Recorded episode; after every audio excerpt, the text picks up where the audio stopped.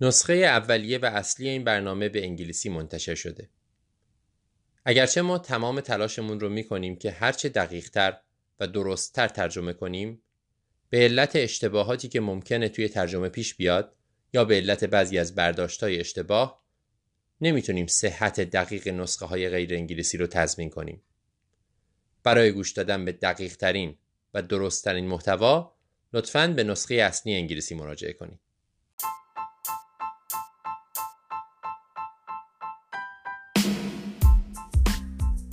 سلام. به امرپ فارسی طب خانواده و مراقبت های اولیه بهمن ماه 1401 خوش اومدید.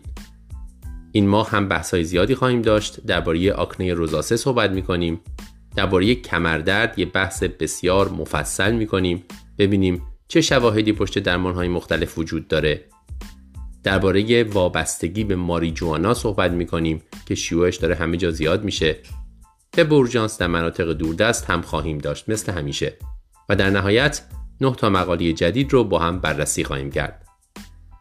دوستان زیادی با ما تماس گرفتن که کجا راحت تر می‌تونن به ما گوش بدن. در تمام اپلیکیشن های پخش پادکست شما می‌تونید امیپکست رو search کنید ما رو پیدا کنید عضو بشید و به ما گوش بدید. دوستان زیادی گفتن اسپاتیفای راحت بوده براشون فیلتر نیست می‌تونن ما رو پیدا کنن به ما گوش بدن. این یک پیشنهاده اگر مشکل دارید به نظر می‌رسه که از اسپاتیفای می‌تونید استفاده کنید. با ما در تماس باشید. می‌تونید در کانال تلگرام با ما تماس بگیرید. اکانت تلگرام ما توی همون پست پین شده در کانال هست. همینطور به ما ایمیل بزنید. آدرس ایمیل ما هست emipcast at gmail.com e m i p cast at gmail.com بریم گوش بدیم به مباحث این ماه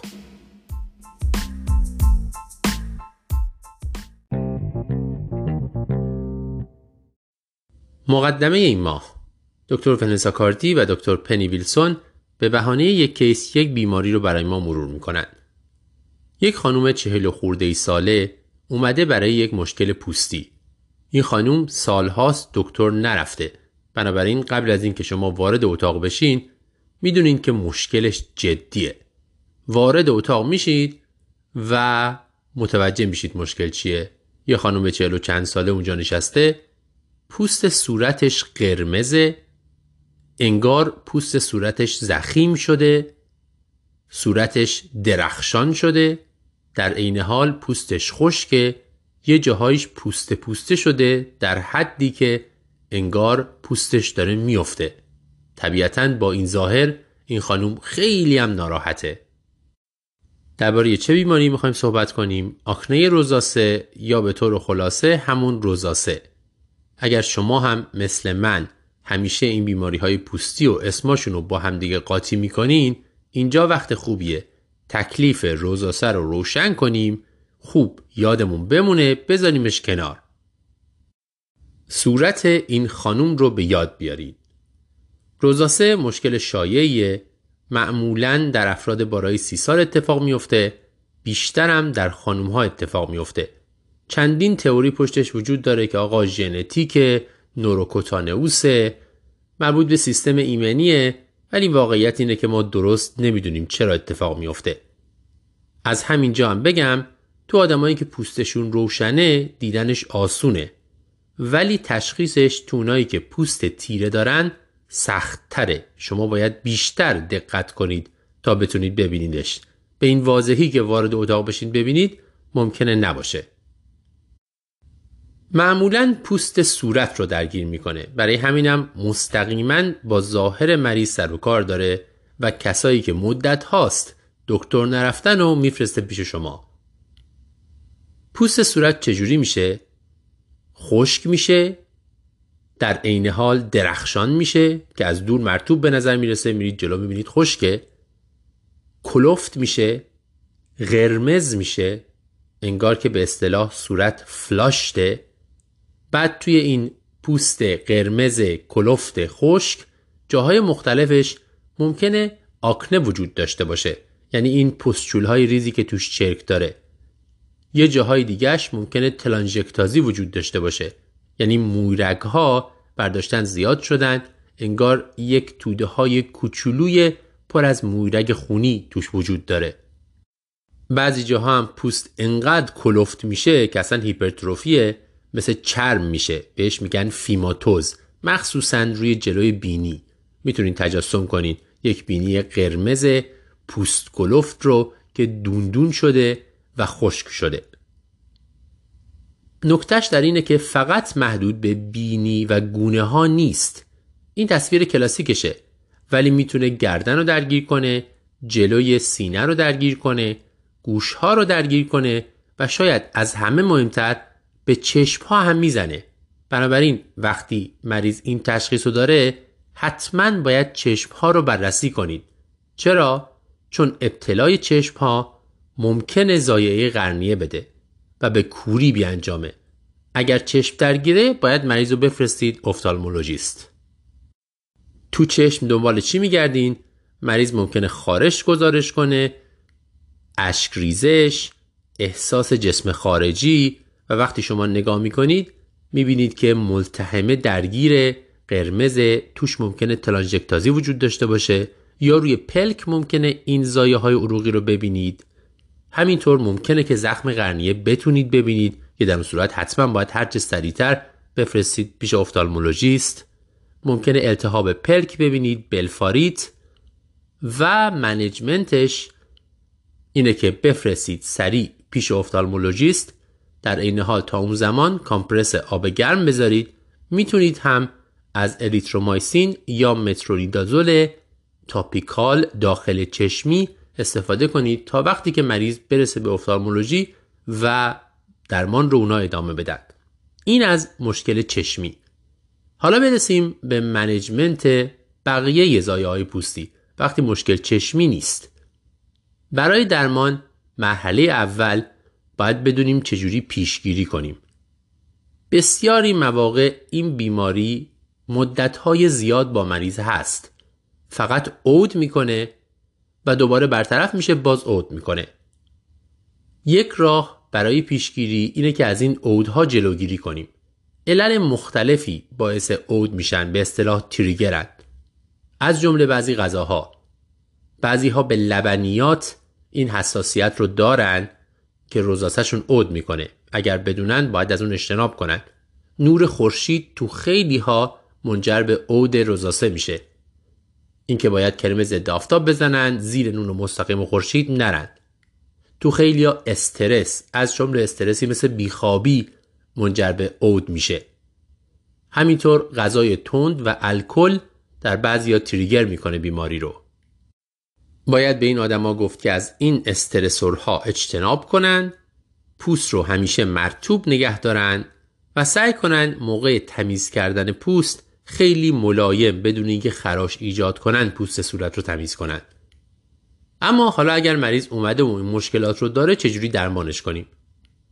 اگر فقط خشکی پوست و قرمزی و تلانژکتازی می‌تونید شروع کنید از مرتوب کننده ها اگر یه مرحله بالاتره و زایعات شبیه آکنه وجود داره حواستون باشه که میگم زایعات شبیه آکنه نه آکنه. چون آکنه خودش بیماری دیگه است به خاطر عفونت باکتریایی ایجاد میشه. روی پوست درمانش یه جور دیگه است قصهش یه چیز دیگه است. روزاسه ممکنه یک تیکه هایش زایعات شبیه آکنه وجود داشته باشه. برای همین بهش میگن آکنه روزاسه آکنه روزاسه رو با بیماری آکنه که دو چیز مختلف هستن اینا رو با هم قاطی نکنیم.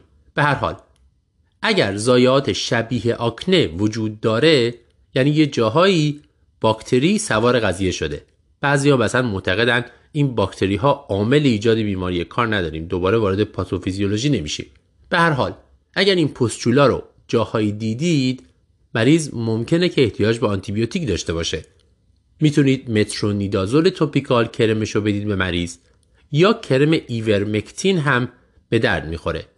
اگر شدیده آکنه‌ش مریض باید آنتی‌بیوتیک خوراکی بخوره doxycycline یا minoxidil. معمولا به مدت طولانی به مریض میدن چهار تا هشت هفته مریض doxy می‌خوره بعدش هم در عرض دو تا سه ماه taper میشه. یعنی در مجموع مریض ممکنه چهار پنج ماه بخواد آنتی‌بیوتیک بخوره. برای آکنه ای که قسمت آکنه‌ش زیاده یا شما داروی topical دادید و جواب نداده. خب طبیعتا وقتی که مشکل اود کنه یا شما خودتون از پسش بر نیاد مریض رو باید بفرستید سراغ dermatologist. اونا ممکنه که داروهای ایمنی به مریض بدن یا مثلا isotretinoin به مریض بدن. اونا دیگه کار dermatologist ه. در ضمن یه چیز دیگه هم حواستون باید بهش باشه. آکنه روزاسه همونجوری که گفتم پوست صورت رو درگیر می‌کنه. اعتماد به نفس مریض رو خیلی تحت تاثیر قرار میده. بسیاری از مشکلات روانی افسردگی استراب اینا میان رو یا در این دوره شروع میشن. وقتی این مریض رو می‌بینید حواستون به این چیزها هم باشه اونها رو هم باید منیج کنیم خب یه خلاصه کنیم. وقتی خانم بالای سی سال اومد پیشتون صورتش قرمز خشک به نظر می‌رسه پوستش زخیم شده یه جاهای پوست پوسته است یه جاهایی هم آکنه داره یه جایی هم تلانژکتازی مریض آکنه روزاسه داره. حواستون باشه نگاه کنید به چشم ها اگه درگیر باشه بفرستید افتالمولوژیست. حواستون باشه که اگر پوست صورت تیره باشه تشخیصش سختتره حواستون به تیره پوست ها باشه. برای منیجمنتش اول از همه باید به مریض بگید که از تریگرها اجتناب کنه. اگه غذای خاصی هست نور خورشید هست استرس خاصی هست. به مریض بگید پوستش رو مرتوب نگه داره همیشه ضد آفتاب بزنه و پوستش رو کلا ملایم تمیز کنه. برای درمانش. اگر ضایعات شبیه آکنه نداریم یعنی فقط پوست خشک و قرمز و ایناست از مرطوب کننده شروع می‌کنیم. اگر ضایعات شبیه آکنه داریم کرم metronidazole، کرم ivermectin یا در موارد شدیدش doxycycline یا minoxidil خوراکی به درد می‌خوره. اگر راجع است یا مقاومه میفرستید برای افتالمولوژیست حواستون هم به افسردگی و استراب همراه با این زایه باشه این هم خلاصه مطلب تو این قسمت دکتر برندون گروو و دکتر هایدی جیمز درباره ماریجوانا، کانابیس و اعتیاد بهش و درمان اعتیاد بهش صحبت می‌کنن. همونجوری که احتمالا می‌دونید ماریجوانا سالها جزو مواد مخدر حساب می‌شد و فروشش غیرقانونی بود. اما الان روز به روز جاهای مختلف داره قانونی میشه که مردم می‌تونن برن مثل الکل در خیلی جاهای دنیا مغازه ماریجوانا بخرند و برای تفریح مصرف کنند. اینکه ماریجوانا قانونی میشه معنیش این نیست که ضرر نداره طبیعتا معنیشم این نیست که اعتیاد نداره. استدلال اونهایی هم که به نفع قانونی شدن ماریجوانا فعالیت می‌کنن این نیست که ضرر نداره. بلکه استدلالشون اینه که قانونی کردنش بیشتر به ما کمک می‌کنه عوارضش رو بشناسیم، کنترلش کنیم و از خیلی خیلی آسیب های دیگه که غیر قانونی بودنش ایجاد می‌کنه قاچاق، مواد ناخالص و غیره جلوگیری کنیم. اما عوارض داره، اعتیاد داره و عوارض و اعتیادش به ما پزشکا می‌رسه و ما باید بتونیم درمانش کنیم. طبیعتا چون قبلا غیر قانونی بوده مطالعات زیادی راجع بهش وجود نداره. الان ما هی بیشتر داریم عوارضش رو می‌شناسیم اعتیادش رو می‌شناسیم و درمانش رو بنابراین این بحثی که الان می‌کنیم یه جورایی مقدماتیه. خیلی چیزها در روزهای آینده سالهای آینده نتایج مطالعات خواهد اومد و به دانش ما اضافه خواهد شد. اول بگیم آیا ماریجوانا اعتیاد داره یا نه؟ بله. به اندازه الکل نیست به اندازه نیکوتین هم نیست طبیعتا به اندازه اوپیوید هم نیست ولی اعتیاد داره اعتیاد فیزیولوژیک داره. تقریبا ده درصد. یعنی از هر ده نفری که ماریجوانا استفاده می‌کنه یک نفر از نظر فیزیولوژیک بهش وابسته میشه. هرچی سن شروع زودتر این میزان بالاتر. میگن کسانی که در دوران تینیجری شروع به استفاده می‌کنن میزان اعتیاد به حدود 17 درصد می‌رسه. علائم ویدرال یعنی اعتیاد فیزیولوژیک هم می‌تونه در فاصله چند هفته از شروع روتین ماریوانا شروع بشه. یعنی چی؟ یعنی یه نفری که تا حالا مصرف نکرده ماریجوانا اگر چند هفته مرتب پشت سر هم مصرف کنه بعدش می‌تونه ویدرال بگیره و رسما وابسته بشه. حواستون هم باشه ما داریم راجع به ماریجوانای امروز صحبت می‌کنیم. میگن در دهه 90 اگر محصول کانابیس استفاده می‌کردین حدود 4 درصد THC داشت.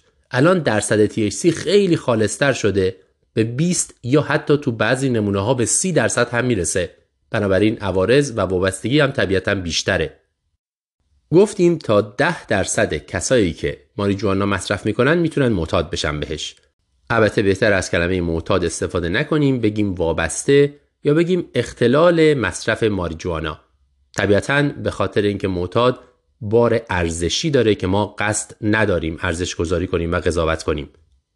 به هر حال کسایی که به صورت روتین یعنی حداقل سه بار در هفته ماریجوانا استفاده می‌کنن سی درصدشون در طول سال علائم ویدرال رو تجربه می‌کنن اگر روزانه استفاده بکنن تا 50 درصدشون در طول سال علائم ویدرال رو تجربه می‌کنن. این رو هم بدونید که ماریجوانا دو تا ماده اصلی داره. یکی THC یکی CBD اون چیزی که وابستگی و ویدرال رو ایجاد می‌کنه THC بیشتر نه CBD حالا ببینیم علائم ویدرال چی است یک خانومی یا آقایی چند هفته پشت سر هم هر هفته حداقل سه بار در هفته ماریجوانا مصرف کرده. حالا اومده دو روز مصرف نکرده با این علائم. بیخوابی تحریک پذیری استراب نمی‌تونه یه دقیقه بشینه. واقعا به دور خودش داره میچرخه. افسردگی و هایپر امزیس یعنی درد شکم و تهوع استفراغ شدید که هیچ چیزی رو نمی‌تونه نگه داره. هر چی می‌خوره برمیگردونه. اول اینو بگیم وقتی مریض اینجوری میاد پیش شما بهترین وقته که باهاش مطرح کنین درمان رو. اینکه بگید به نظر می‌رسه بدن تو وابسته به ماریجواناست و این درست نیست و وقت خوبیه که مطرح کنین در مورد اینکه درمان کنین وابستگی به ماریجوانا رو. مثل نیکوتین. میگن بهترین وقتی که درباره ترک سیگار می‌تونین با مریض صحبت کنین موقعی که مریض سرما خورده میاد پیش شما حالش بده. وقتی بهش میگین سیگار ممکنه که این علائم رو تشدید کنه و مریض حالش بده مریض انگیزه بیشتری داره ممکنه بیشتر انگیج بشه توی درمان و موفقتر باشه ترک سیگارش. ماریجوانا هم مثل همونه. وقتی بیمار میاد پیشتون با همون عوارض وقت خوبیه که قضیه رو مطرح کنین. درباره این هایپر امزیس داستان زیادی وجود داره. ما بسیار بسیار زیاد تو اورژانس حداقل تو آمریکا این بیماری رو می‌بینیم. آدمایی که روزانه ماریجوانا مصرف می‌کنن الان میان دو روز درد شکم شدید مریض بسیار ناراحته هیچ چیز نمی‌تونه بخوره چون بلافاصله استفراغ می‌کنه. حتی ممکنه دهیدره بشن و تغییرات الکترولیت داشته باشند. خیلی موقع ها مریض باور نمی‌کنه که این گردن ماریجوانا است به خاطر اینکه ماریجوانا در دوزهای پایین اتفاقا درمان تهوع استفراغه. ولی وقتی دوز بالا میره رسپتورها تغییر می‌کنن ماریجوانا ایجاد استفراغ می‌کنه. در نتیجه مریض برای اینکه تهوعش درمان بشه هی بیشتر استفاده می‌کنه و هی بیشتر دچار تهوع استفراغ میشه.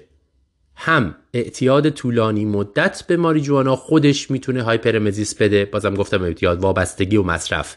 هم ویدرال از ماریجوانا می‌تونه این هایپر امزیس تهوع استفراغ رو ایجاد کنه هر دوش. اگه دیده باشین می‌دونین این مریضا چقدر ناراحتن و خیلی هم سخت قانعشون کردن که این علتش ماریجواناست.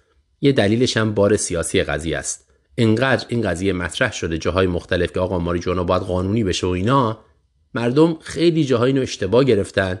با اینکه ماریجوانا آرزه نداره مشکل ایجاد نمی‌کنه همه می‌تونن مصرف کنن اصلا خوبه همه باید استفاده بکنن و در نتیجه مریض از شما نمیپذیره که مشکلش به خاطر ماریجوانا است قضیه پیچیده است ولی وقت خوبیه که با مریض اینا رو مطرح کنید این نکته هم گفتنش مهمه که زنها در ویدرال بیشتر علائم جی آی دارن و مردها بیخوابی شایع ترین علامت ویدرال از ماریجوانا است. حالا ببینیم برای درمان این وابستگی چه کارهایی باید انجام بدیم وقتی که مریض میاد پیشمون به ویژه با عوارض وابستگی به ماریجوانا. متاسفانه مطالعات زیادی درباره ماریجوانا به طور خاص نداریم. هرچی که داریم برداشته از نیکوتین و سیگاره. در واقع داریم اطلاعاتی که و روش هایی که وجود داره درباره ترک سیگار رو اعمال می‌کنیم روی ماریجوانا تا مطالعات بیشتری در بیاد. CDC آمریکا برای ترک سیگار الگوریتمی که داره با 5 تا A شروع میشه. Ask, Advise, Assess, Assist و Arrange. همین رو ما برای ماریجوانا هم می‌تونیم استفاده کنیم. Ask درباره استفاده فعلی وقتی مریضی میاد پیش شما با هر مشکلی در مطب به ویژه در حوزه پرایمری کر شما درباره استفاده کنونی سوال می‌کنید. آیا ماریجوانا استفاده می‌کنی یا نه؟ چند وقت؟ بار. مهمه که سوال رو بدون قضاوت بپرسیم. بدون اینکه به نظر برسه که ما داریم مریض رو به خاطر این کار ارزش گذاری می‌کنیم تحقیر می‌کنیم گناهکار می‌دونیم یا هر چیز دیگه. اون قضاوت هیچ کمکی نمی‌کنه. ای دوم ادوایز باید به مریض توصیه کنیم که ترک کنه به خاطر عوارضش برای مریض توضیح بدیم. اینجا باز هم مهمه که ارزش گذاری نکنیم و کار آسونی هم نیست. همونجوری که گفتم به خاطر اینکه معروفه که ماریجوانا خوبه تاثیرات خوب داره فلان داره و مریض ممکنه به این آسونی حرف شما رو گوش نده. اطلاعاتتون خوب باشه و کامل و دقیق بگین کمک می‌کنه. مرحله دوم ادوایز. و مرحله سوم اسس. بر اساس موضع مریض جوابی که بهتون میده اینجا شما ارزیابی می‌کنید آیا مریض می‌خواد تمایلی داره ترک کنه یا نه. خیلی موقع ها مریض میگه نه دکتر اصلا راجع بهش حرف نزن. این چیزیه که من می‌خوام حرفشم نزن. خب اون مریض رو کارش نمیشه کرد.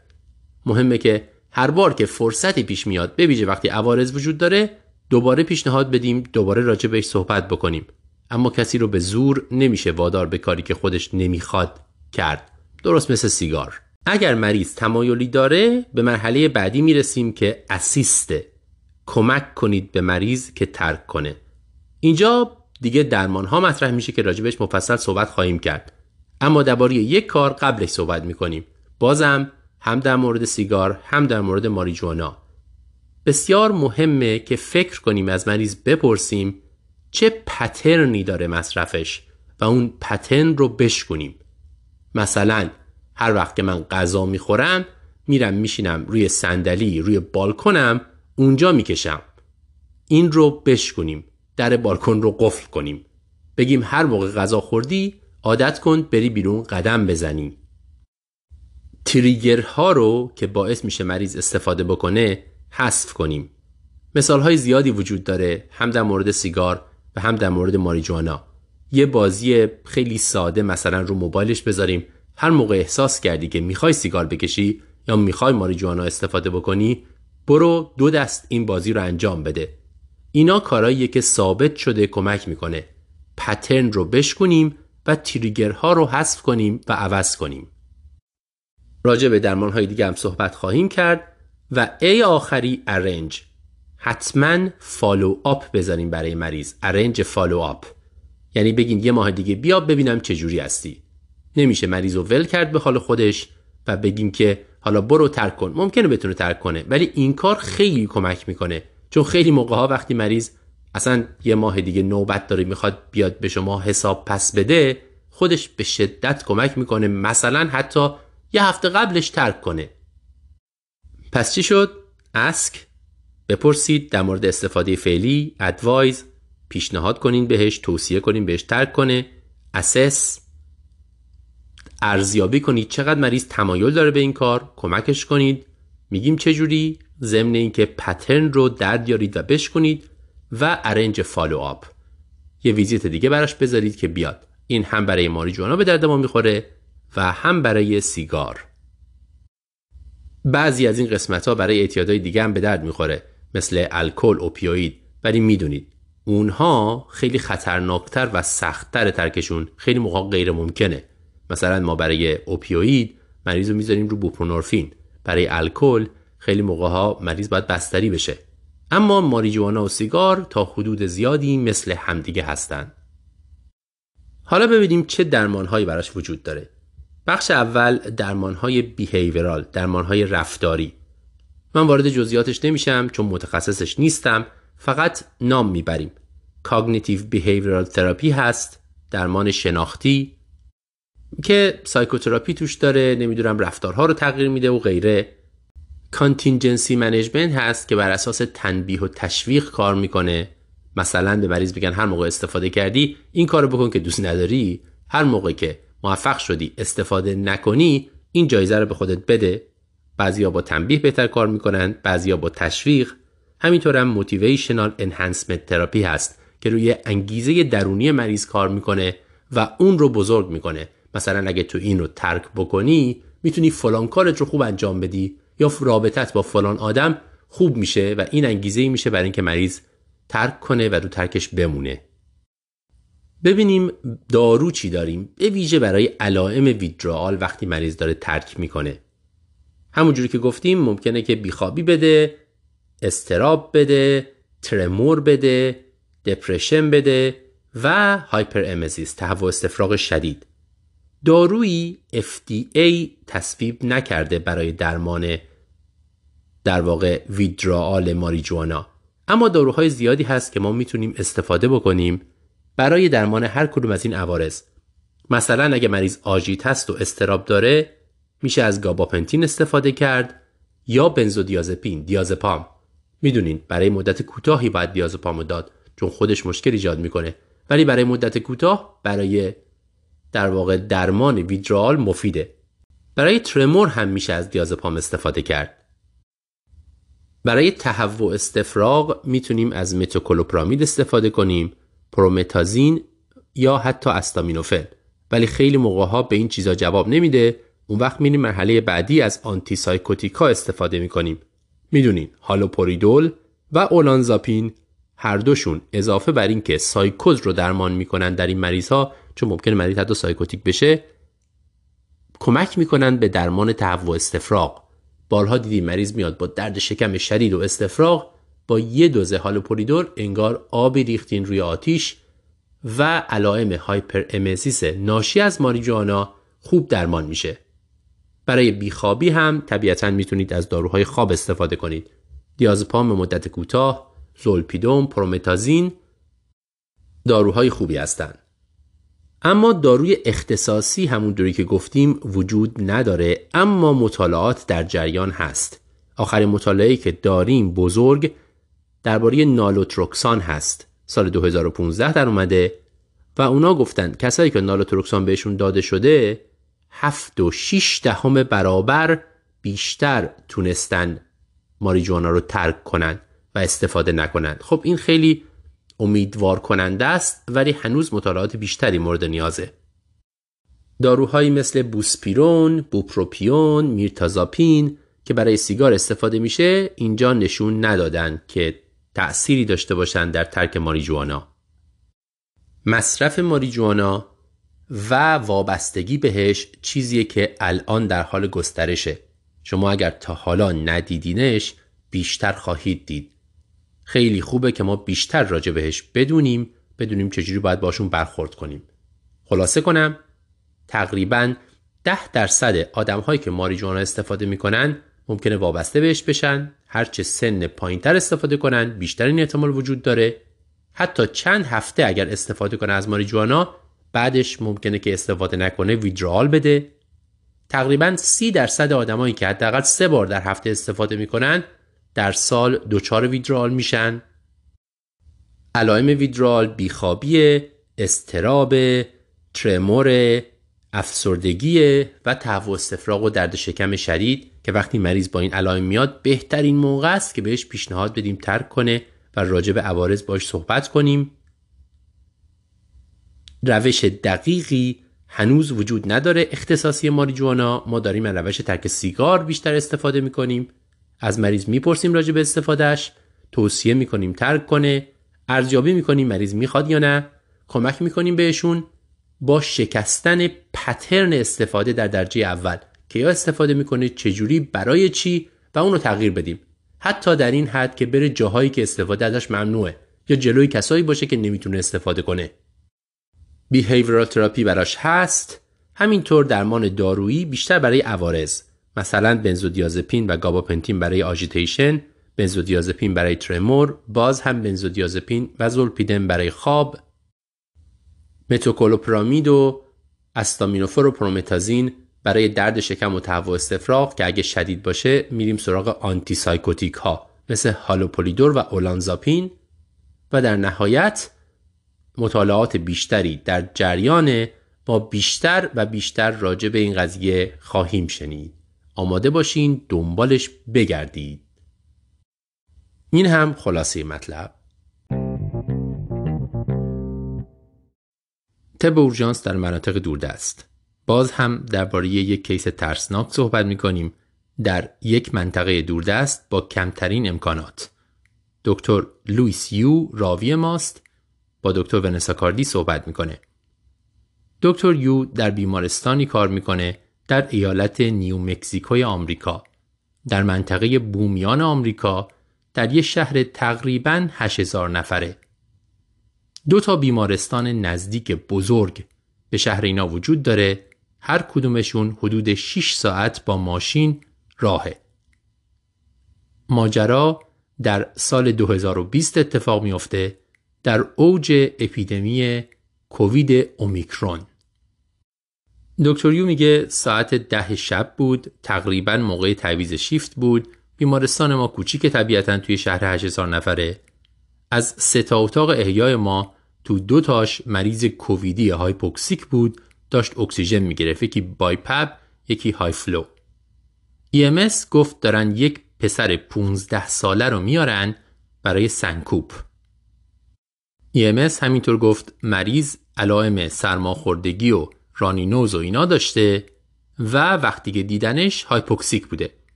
خب طبیعتا وسط اپیدمی کووید اولین فکرمون میره سراغ کووید. مریض می‌رسه.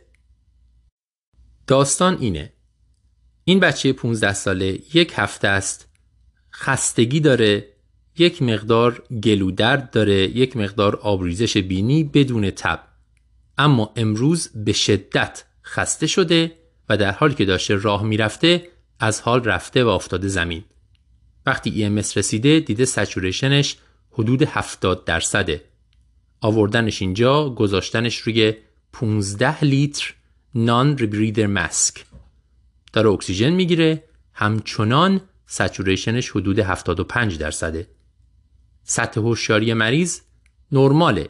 یعنی مریض پاسخ میده جواب میده اما به شدت خسته به نظر می‌رسه. علائم حیاتیش دمای 96 و 6 دهم فارنهایت یعنی میشه تقریبا 36 و خورده ای مریض تب نداره فشار خون 103 روی 59 heart rate 134 respiratory rate 26 و saturation رو اکسیژن 75 درصد. مریض بر اساس گزارش EMS و تایید خودش سابقه هیچ بیماری خاصی نداره هیچ دارویی نمی‌خوره تا حالا بستری نشده.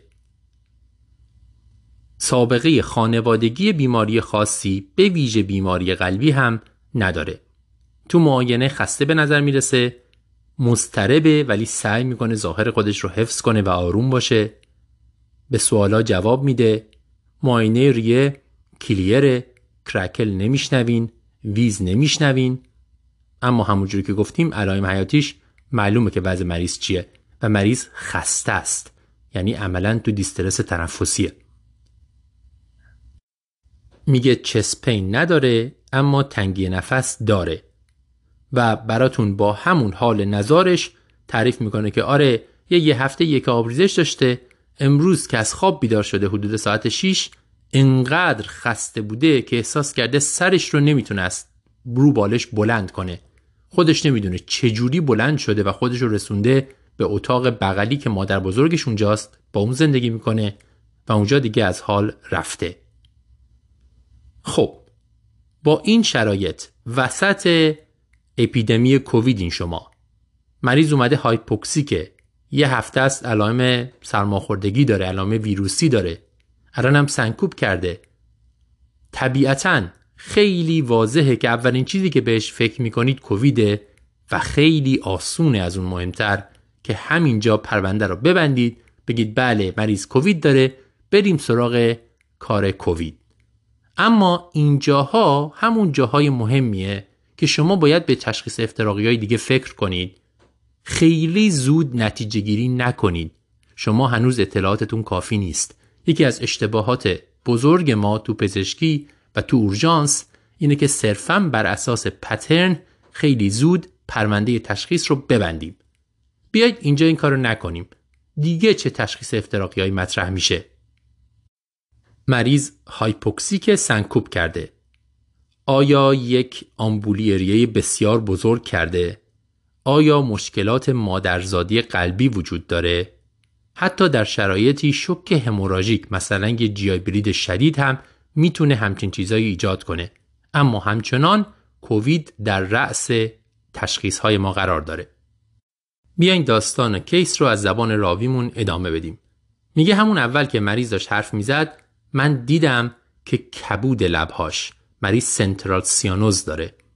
گفتم اولین کاری که می‌کنیم برای مریض high flow nasal cannula می‌ذاریم. می‌ذارن برای مریض اکسیژن با فشار بالا چهل لیتر در دقیقه یا 60 لیتر در دقیقه. اما مریض بهتر نمیشه. اگر مشکل مریض اکسیژن رسانی باشه یعنی مثلا آمبولیریه باشه یا مشکل مریض کووید باشه ما می‌دونیم اکسیژن خیلی خوب جواب میده. حداقل باید یک ذره بالا بیاره. میزان سچوریشن خون رو. اما تو این مریض جواب نمیده. اینجا دکتر یو میگه من از همینجا به یاد بیماری های افتادم که اکسیژن تغییری در سچوریشن ایجاد نمی‌کنه. چرا؟ چون مشکل هموگلوبین وجود داره. به طور خاص مت هموگلوبینمی. وقتی که هموگلوبین خون تغییر کرده به خاطر بعضی مسمومیت ها مت هموگلوبین ایجاد شده مثلا که اکسیژن نمی‌تونه وصل بشه به هموگلوبین. اینجا هر چقدر اکسیژن بدین چیزی تغییر نمی‌کنه. میگه همون جوری که در واقع اکسیژن رو برای مریض گذاشته بودیم ازش خون گرفتیم و رنگ خون بیشتر منو برد به طرف مت هموگلوبینمی. رنگ خون مریض مثل شکلات بود قرمز نبود. می‌دونید saturation خون توی مریضایی که مشکل هموگلوبینوپاتی دارن از راه pulse oximetry خیلی دقیق نیست. به خاطر اینکه طول موجهای pulse oximetry نمی‌تونه این جور خون و اکسیژنشون رو اندازه بگیره.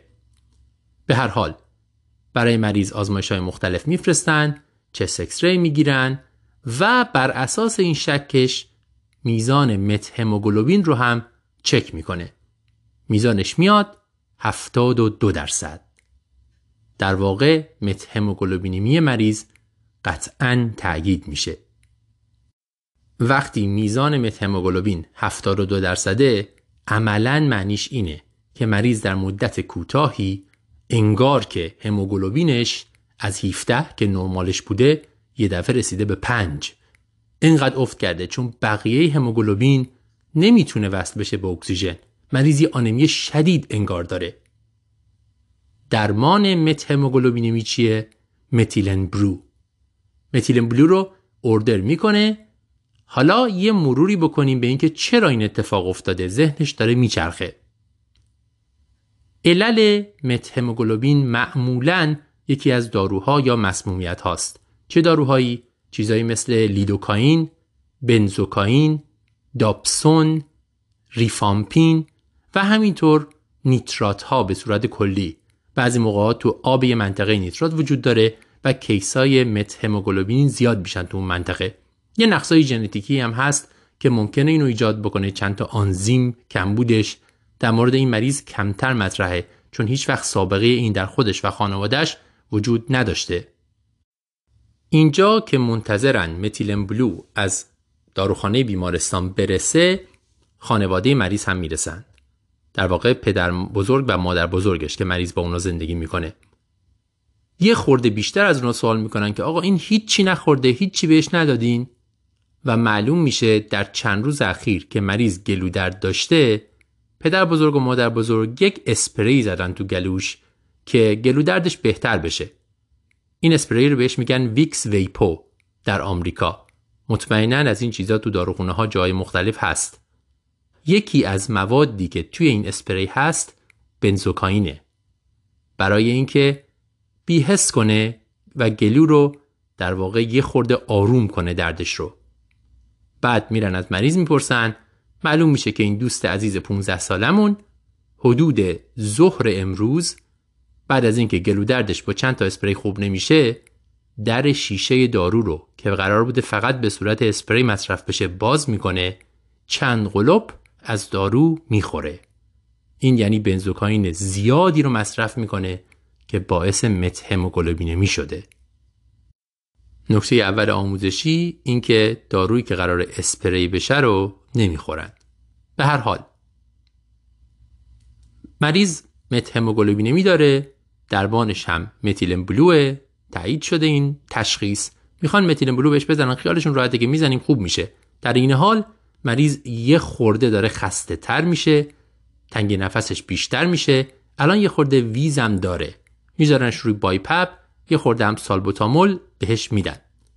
زنگ می‌زنن به داروخونه که آقا این دارو چی شد؟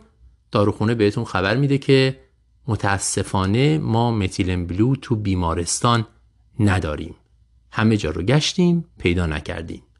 اینجا کیس از یه کیس جالب که سریع می‌تونست درمان بشه تبدیل میشه به یه ماجرای ترسناک. یه بچه 15 ساله دارین داروی هست که می‌تونه نجاتش بده ولی تو داروخونی شما وجود نداره.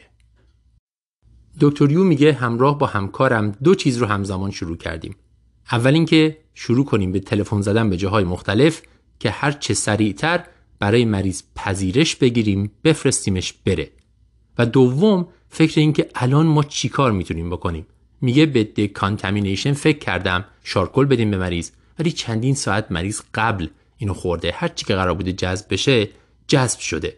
زنگ می‌زنه به هاتلاین تاکسیکولوژی سمشناسی. اونا هم کمک خاصی بهش نمی‌تونن بکنن. به اکسچنج ترانسفر فکر می‌کنه. خون مریض رو کلا عوض کنیم. اما این کار در بیمارستانشون نمی‌تونه انجام بشه. به ویتامین C با دوز بالا فکر می‌کنن. اون هم در بیمارستانشون در دسترس نیست. خلاصه محدود میشن به تلفن و تلفن و تلفن. در نهایت برای مریض پذیرش می‌گیرن اما نگران اینن که تا هواپیما برسه و مریض رو بخواد ببره طول بکشه و حال مریض بدتر بشه.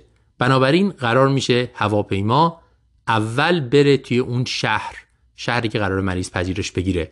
متیلن بلو رو بگیره بیاره اینجا به بچه بزنن و بعد مریض رو ببرن. حداقل اینجوری زودتر متیلن بلو می‌گیره. با این ترتیب پیش بینی می‌کنن که احتمالاً در حدود ساعت دو سه بامداد هواپیما به اینها خواهد رسید. الان ساعت چنده؟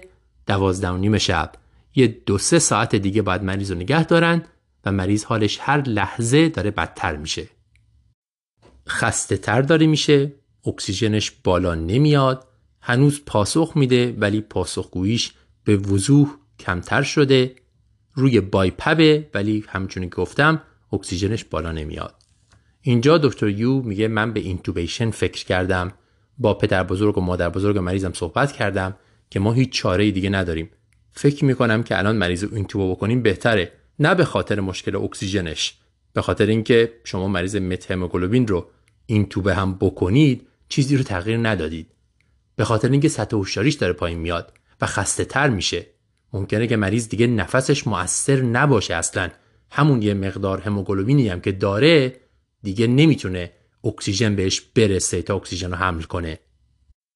اینا آماده میشن برای intubation که داروخونه بیمارستان بهشون زنگ می‌زنه میگه آقا methylene blue رو پیدا کردیم ته انبار یک بسته خاک گرفته قدیمی پیدا کردیم که می‌تونه به دادتون برسه. میگه این متیلین بلو رو دادیم انگار که جادو صورت گرفته. حدود ساعت یک بامداد اینو به مریض میدن. مریض رنگش صورتی میشه. مجدد خون می‌گیرن درصد مت هموگلوبین از 72 می‌رسه به 17 مریض حالش به شدت بهتر میشه. بقیه داستان دیگه پیچیدگی نداره. هواپیما می‌رسه دوز دوم مریض میدن میبرنش تو این بیمارستان شهر بزرگ. مریض فقط یک و نیم روز اونجا میمونه رو اکسیژن و حالش کاملا خوب میشه و از بیمارستان مرخص میشه. این از کیسمون. ببینیم چی از این قضیه یاد گرفتیم. غیر از یک مروری بر متهموگلوبین که باعث میشه ظرفیت حمل اکسیژن خون پایین بیاد و شما اکسیژن رو بذارین درصد بالا نیاد.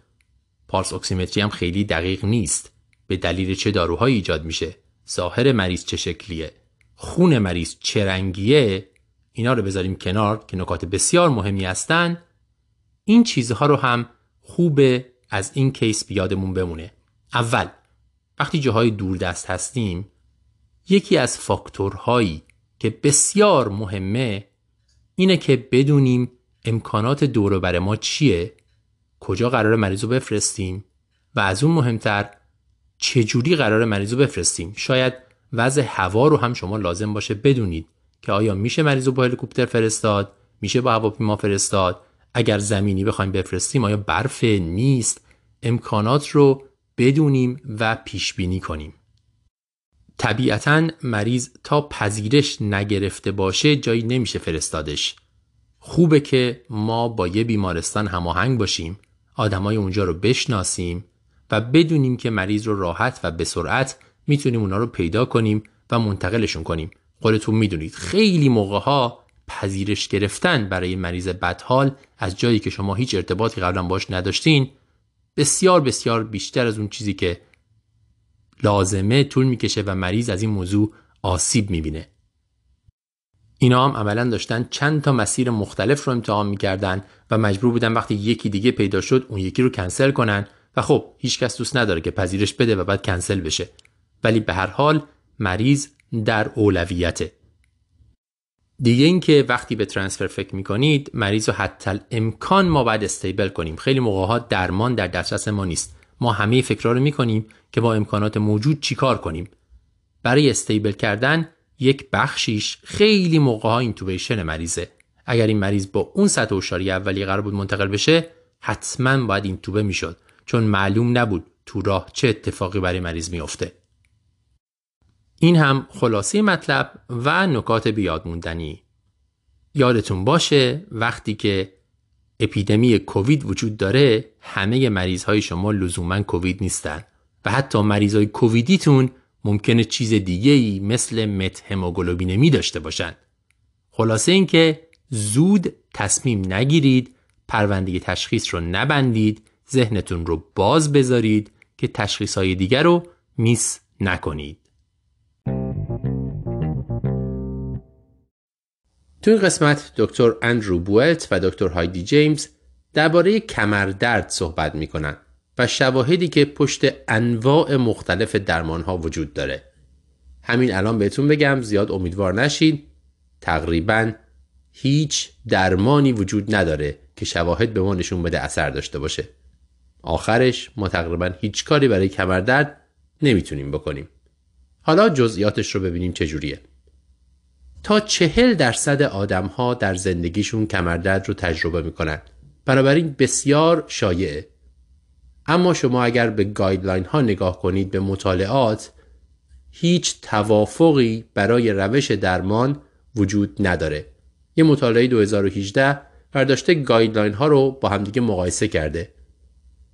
برای یه چیز ساده استفاده از استامینوفن برای درمان کمردرد 50 درصد guideline ها میگن بله 35 درصد میگن نه. یعنی توصیه می‌کنن استامینوفن استفاده نشه. سر موضوع به این سادگی استفاده از استامینوفن برای درمان کمردرد بین گایدلاین ها توافق وجود نداره. اما خبر خوب چیه؟ خبر خوب اینه که اکثر کمردردها خودشون خوب میشن. مطالعات به ما میگن تا 90 درصد کمردردها حتی اگر رد فلگ وجود داشته باشه بعد از 6 ماه کاملا برطرف میشن یه مطالعه سال 2009 رو 1200 تا مریضم میگه زیر یک درصد کمردردها در نهایت پاتولوژی جدی دارن. این خبر خوبه. وقت بدین خودش اکثر موارد برطرف میشه. اما حواستون هست. ما داریم درباره کمردردی صحبت می‌کنیم که بقیه چیزها رو توش رد کردیم. یعنی رد فلگی نداره مریض علائم نورولوژیک نداره آیوی دراگ یوزر نیست تب نداره. ما به هیچ عنوان نگران اینکه مثلا اسپاینال کورد تحت فشار باشه یا کودا اکوینا وجود داشته باشه یا مثلا مشکل کلی وجود داشته باشه نیستیم. اینا رو با معاینه و با history رد کردیم. حالا آیا همچین کمردردی اول از همه imaging می‌خواد یا نه؟ همه ما با مریض های سر و کار داشتیم که میان سراغ ما دنبال MRI میگردند برای کمردردشون. انگار که این MRI درمانه و الان MRI بکنن خوب میشن. اما شواهد به ما چی میگن؟ در کمردرد حاد imaging به درد نمی‌خوره. اتفاقا ممکنه ضرر داشته باشه. معمولا چیزی نشون نمیده یا ما رو گمراه می‌کنه. چون یه چیزایی نشون میده که یافته های اتفاقی هستند ما واقعا نمی‌دونیم که علت کمردرد همینه یا نه. همه آدم ها یه خورده مشکل دیسک یه خورده آرتریت یه تغییراتی خلاصه تو پشتشون دارن تو کمرشون. آدم هایی که هیچ علامتی هم ندارن. حالا یه نفر کمردرد داره میایم یه MRI می‌کنیم اینا رو می‌بینیم کمردرد رو میندازیم گردن این. این آدم ها خیلی بیشتر احتمال داره که برن داروی opioid بخورن از این به بعد یه label روشون بخوره که حالا این دیسک داره و یا حتی کارشون به جراحی بکشه چون یه چیزی اونجا پیدا شده که نمیشه نادیدش گرفت. در حالی که واقعیت اینه که علت کمردرد اون نیست. ما نمی‌دونیم چیه. چون خیلی آدم ها اونا رو دارن اون دیسک رو دارن اون آرتریت رو دارن ولی این کمردرد شدید رو ندارن. بنابراین حداقل در چهار تا شیش هفته اول کمردرد حاد هر گونه imaging به ضرر مریضه. ما imaging انجام نمیدیم. خب پس چیکار می‌تونیم بکنیم؟ گفتیم زمان دادن اولین کاریه که می‌کنیم. صبر کنن. خودش خوب میشه در عرض چند هفته. توقع هم نداشته باشن که فردا خوب بشه. اما ببینیم غیر از این دیگه چه کارهایی تلاش شده بررسی بشه ما چه کاری ممکن ازمون بر بیاد. برای این قضیه کمردرد رو به دو دسته تقسیم می‌کنیم. کمردرد حاد کمردرد مزمن. تعریفش هم می‌ذاریم دوازده هفته. کمردردی که کمتر از دوازده هفته پیش شروع شده و اونی که بیشتر از دوازده هفته طول کشیده. یعنی تقریبا سه ماه. زیر دوازده هفته رو اسمشو می‌ذاریم کمردرد حاد. ببینیم چه درمانهایی براش پیشنهاد شده. اول درمانهای غیر دارویی American College of Physicians این درمانها رو برای کمردرد حاد پیشنهاد می‌کنه. گرما ماساژ acupuncture یا همون طب سوزنی و spinal manipulation از این ماساژای ویژه spine. اینا رو پیشنهاد می‌کنه. اما وقتی میرین دنبال شواهدش می‌بینید spinal manipulation در مقایسه با placebo هیچ تفاوتی در عرض یک ماه نداره. طب سوزنی هیچ تغییری در function ایجاد نمی‌کنه. ماساژ در فاصله پنج هفته بعد از شروع کمردرد هیچ فرقی با placebo نداره. گرما به نظر می‌رسه در سه چهار روز اولیه ممکنه یک مقدار اثر متوسط داشته باشه اما بعد از سه چهار روز اثرش از بین میره. عملا یعنی هیچ کدوم از این توصیه ها شواهد به ما نمیگن اثر داره. این رو هم بگم مثلا اثر داشتن یعنی چی؟ ما اثر داشتن رو به سه دسته تقسیم می‌کنیم. اثر کم ناچیز یعنی بین 5 تا 10 تا امتیاز از 100 امتیاز درد بهتر بشه. اثر متوسط یعنی بین 10 تا 20 امتیاز درد بهتر بشه و اثر زیاد یعنی بالای 20 تا از 100 تا درد بهتر بشه. هیچ روش درمانی وجود نداره که اثر زیاد داشته باشه روی کمر درد. یعنی درد رو بیشتر از 20 امتیاز از 100 تغییر بده. بیشترین چیز بین اینایی که گفتم مال گرما بود که یه چیز گرم بذاریم رو پشت که میزان اثرش حدود 16 تا 20 متوسطه ولی گفتم فقط در سه چهار روز اولیه بعدش از بین میره. خب این از روش های غیر دارویی. هیچی اثر نداره. بریم سراغ روش های دارویی. American College of Physicians دو دسته دارو رو پیشنهاد می‌کنه. یک دسته non-steroidal anti-inflammatory drugs مثل ایبوپروفن، ناپروکسن و همه اینها و دسته دوم ماسر ریلکسانت ها شواهد به ما چی میگن؟ انسید ها یک اثر متوسطی همون 16 تا 20 روی کمردرد دارن. این تنها دارویی که اثرش اثر متوسطش رو ما دیدیم شواهد پشتش وجود داره. اما مطالعات دیگه به ما میگن ماسر ریلکسانت ها هیچ تفاوتی با پلاسبو ندارن.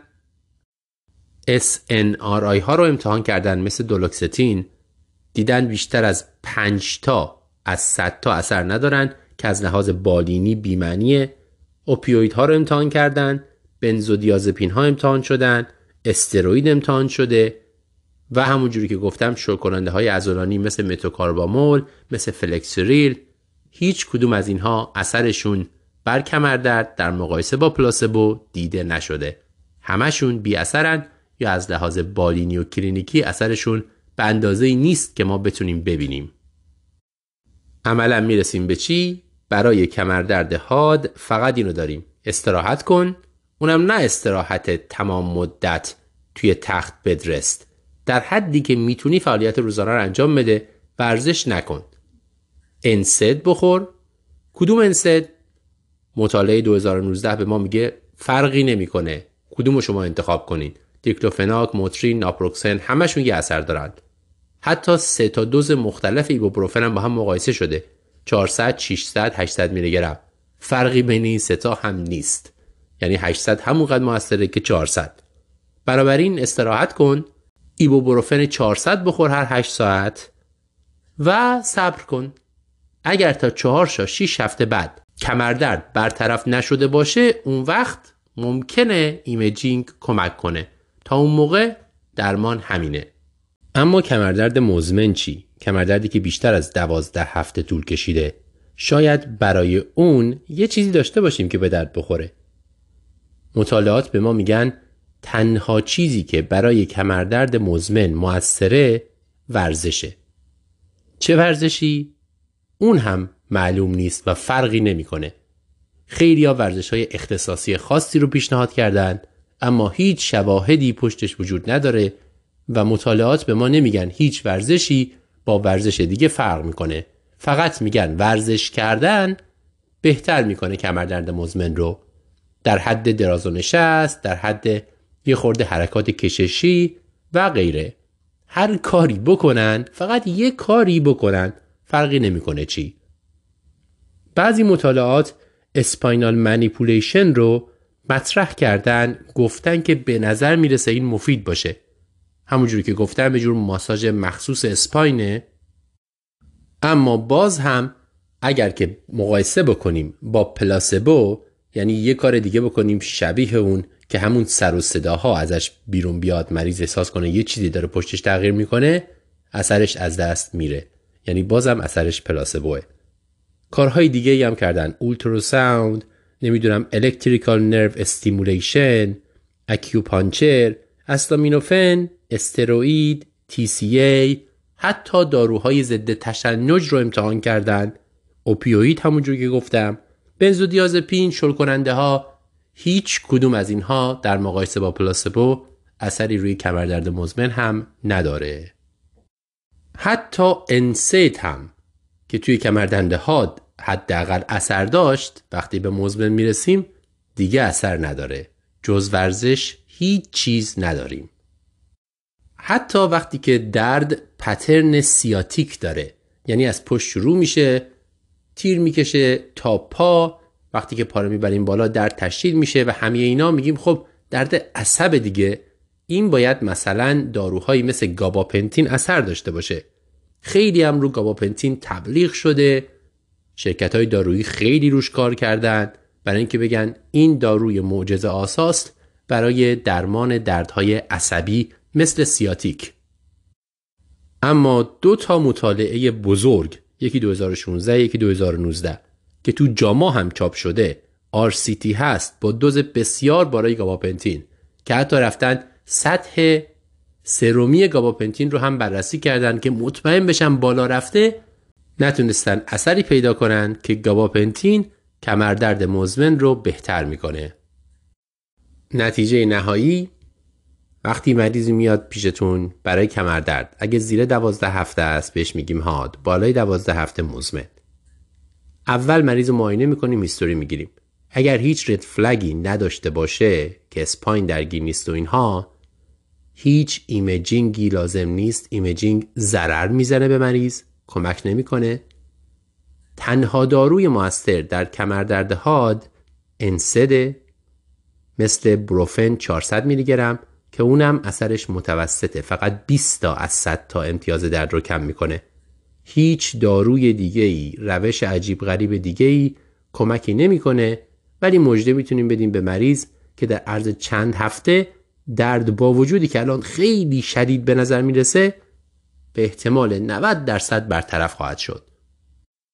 اگر نشد و درد مزمن شد یا درد سیاتیک و اینها دیگه انسد هم کمک نمی‌کنه وقتی درد بیشتر از 12 هفته طول کشیده. تنها چیزی که کمک می‌کنه اینه که مریض فعالیت داشته باشه و ورزش کنه. هر ورزشی که خودش دلش می‌خواد. گاباپنتین، اوپیوید، بنزودیازپین، استروئید، شل‌کننده های عضلانی هیچ کدوم از اینها به علاوه طب سوزنی، ultrasound، موج درمانی، لیزر درمانی هیچ کدوم از اینها در مقایسه با پلاسبو اثری نشون ندادن بر درمان کمردرد. یه چیز دیگه که چند تا مطالعه روش انجام شده و امتحان شده تزریق trigger point injection که یک مقدار لیدوکاین رو وردارین توی دو تا نقطه پشت تزریق کنین مطالعات درباره این هم خیلی در هم بر همن.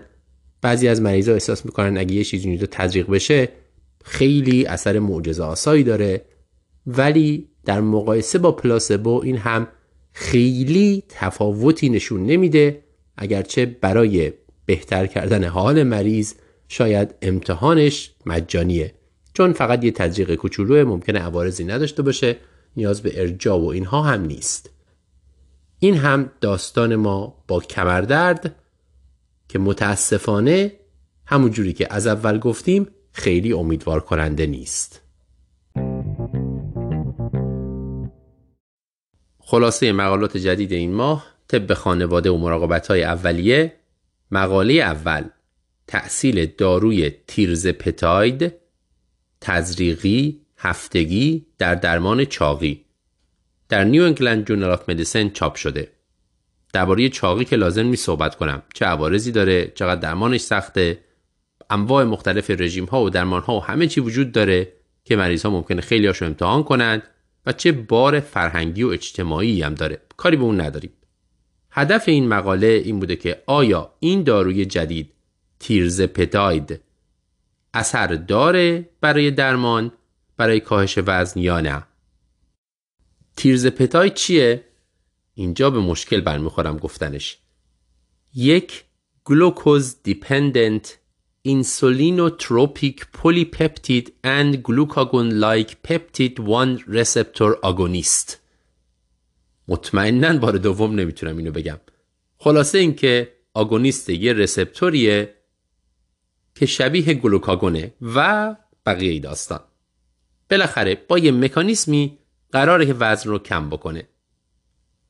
این مطالعه توسط شرکتی که این دارو رو تولید می‌کنه fund شده.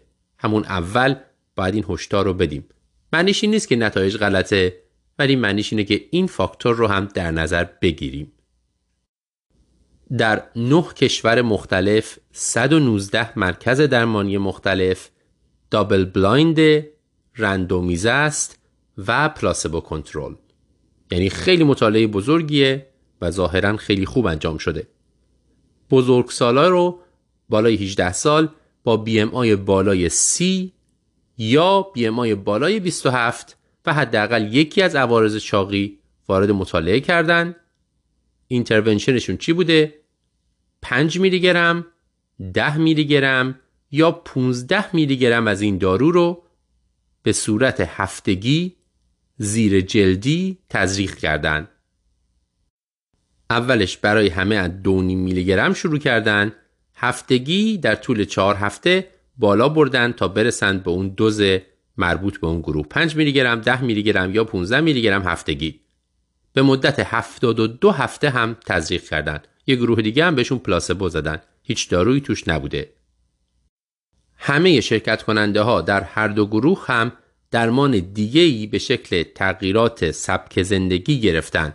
یعنی خوب غذا بخورید بیشتر از 150 دقیقه در هفته ورزش کنید و از این حرفا. اوتکامشون چی بوده؟ درصد تغییر وزن که حداقل 5 درصد یا بیشتر باشه. چندین سکندری اوتکام هم داشتن که درباره عوارض چاقی کاری به اونا نداریم. در مجموع 2500 شرکت کننده داشتن. میانگین وزنشون حدود 104 کیلو بوده. میانگین بی ام آی 38 میانگین سنشون هم حدود 50 سال. نتیجه بعد از 72 هفته تزریق این دارو.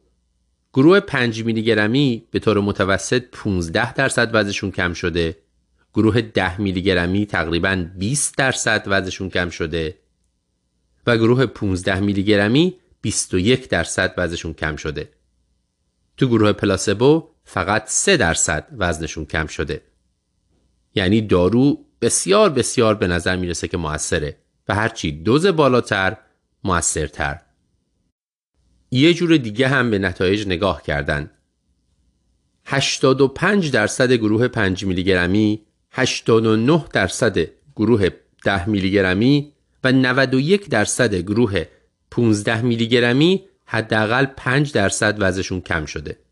در حالی که تو گروه پلاسبو فقط 35 درصد حداقل 5 درصد وزنشون کم شده. عوارض جانبیش داشته عوارض جی آی ملایم که تقریبا تو 5 درصد شرکت کننده هایی که دارو رو گرفتن مجبور شدن به خاطر عوارض دارو رو قطع کنند. خب بیایم بررسیش کنیم این مطالعه رو. مطالعه بسیار امیدوار کننده ایه. به ما میگه که یک درمان دارویی تزریقی برای چاقی پیدا شده. به چیا باید حواسمون باشه؟ به اینکه خیلی موقع ها مطالعه های اولیه برای یک دارو که برای مشکل بزرگ مطرح میشن خیلی امیدوار کننده هستند.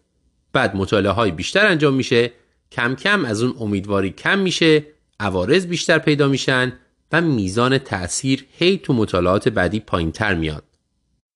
از طرف دیگه همون جوری که گفتم این مطالعه رو یه شرکت دارویی فاند کرده پولشو داده.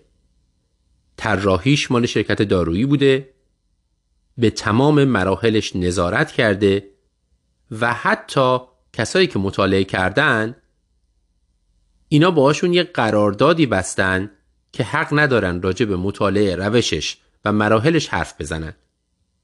اینا همشون نگران کننده است که یه چیزی اون وسط وجود داره که نمی‌خوان راجبش حرف بزنن یا نتایج چجوریه و غیره. نتایج مطالعه رو زیر سوال نمی‌بره طبیعتا اما بالاخره یه علائم هشداری ایجاد می‌کنه. نتیجه داروی تزریقی تیرزپتاید ممکنه برای چاقی موثر باشه. تزریقی هفتگی زیر جلدی.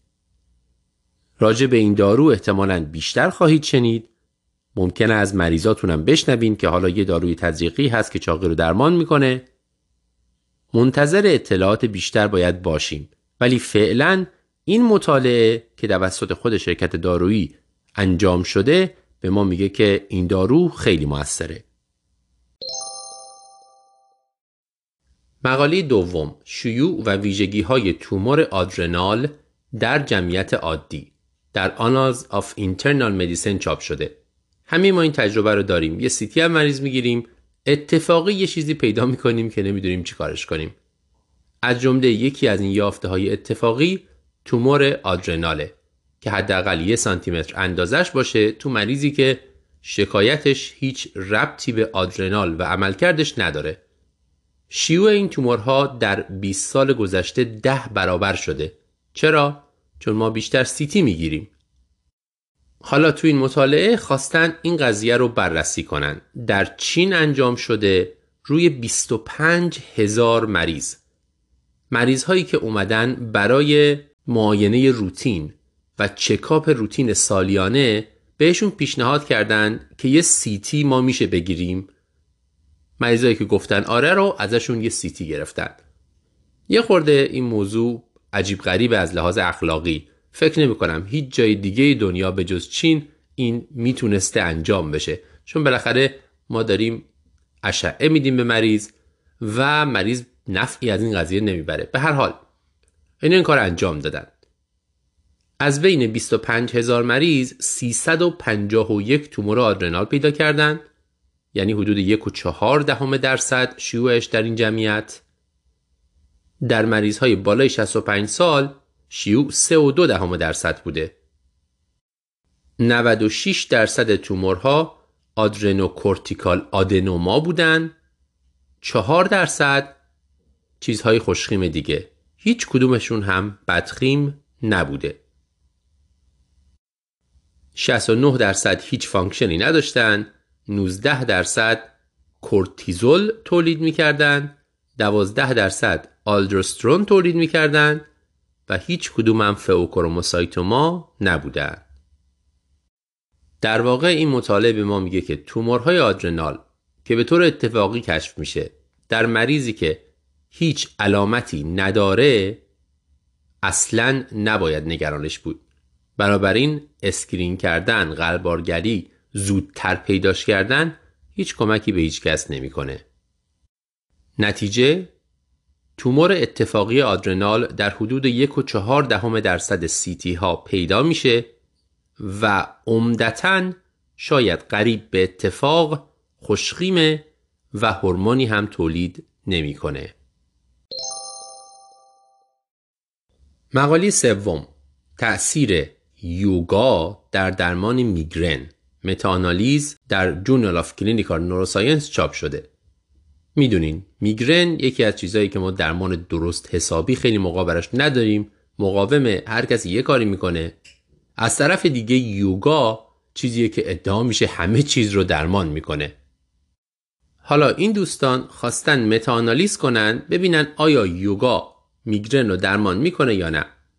PRISMA guideline رو دنبال کردن دنبال مقاله های مناسب که randomized clinical trial باشه. در نهایت 6 تا مطالعه پیدا کردند. فقط 445 مریض. 5 تا در آسیا یکی در آمریکا. data ی مقاله ها رو ریختن روی هم. نتیجه گرفتن که یوگا شدت درد میگرن رو یک واحد تقریبا کم می‌کنه. تناوب سردرد رو یک و نیم واحد کم می‌کنه. مدت سردرد رو بازم یه واحد کم می‌کنه. خلاصه روی تقریبا هر چیزی که اینا حساب کردن از جمله Migraine Disability Assessment Score یه تاثیر کوچولویی داره. مشکل مهم مقاله متاانالیز مثل بسیاری از متاانالیز های دیگه اینه که کیفیتش به اندازه کیفیت مقالاتیه که واردش میشه. فقط 6 تا مقاله وجود داشته. رندومایز بودن. تو گروه کنترلشون هیچ کاری نکردن. پلاسبو نداشتن. یعنی یه گروه بهشون یوگا دادن یه گروه دیگر رو هیچ کاری براشون انجام ندادن. در حالی که درستش اگر واقعا می‌خواستن یک مقاله یک مطالعه طراحی کنن باید تو اون گروه یک کارایی شبیه یوگا می‌کردن که واقعا یوگا نبوده باشه. به این ترتیب مقاله دو سوکور که سهله یه سوکور هم نیست. مریضا می‌دونستن که دارن یوگا میشن یا نمیشن. و تقریبا این تأثیر کوچیکی که گزارش کردن کلا زیر سوال میره چون اثر پلاسبو کاملا ممکنه که این تأثیر رو ایجاد کنه. به ویژه در مورد چیزی مثل سردرد میگرن که اندازه گیریش وابسته به پرسیدن از مریضه. ما به خودش میگیم سردرد چنده بعد از اینکه بهش یوگا دادیم. نتیجه مطالعه به طور خلاصه این مقاله ادعا می‌کنه که یوگا یه ذره میگرن رو بهتر می‌کنه.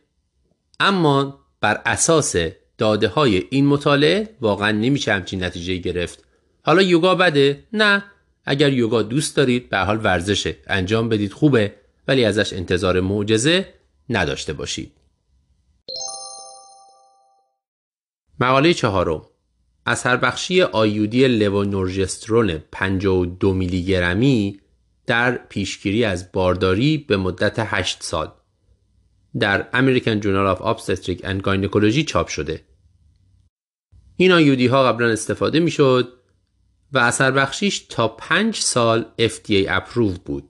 سال 2021 FDA اینو کرد 7 سال از 5 سال. آگوست 2022 تبدیلش کرد به 8 سال. حالا این مطالعه می‌خواد بگه که واقعا آیا این آیودی ها تا 8 سال موثرن یا نه؟ مولتی سنتر تو آمریکا انجام شده و مریض هایی رو وارد کردن که حداقل چهار و نیم سال این آیودی رو داشتن استفاده می‌کردن. طبیعتا خانم های 18 تا 35 سال و اینا رو دنبال کردن ببینن چه اتفاقی میفته. نتیجه 223 شرکت کننده 8 سال رو کامل کردن و دیدن این آیودی در پیشگیری از حاملگی بسیار بسیار موثره فقط دو تا حاملگی ایجاد شده در حالتی که زنها داشتن از این آیودی استفاده می‌کردن. یکیشون اکتوپیک بوده که با متوتروکسات درمان شده. یکی دیگه هم اصلا معلوم نشده کجا بوده و خود به خود برطرف شده.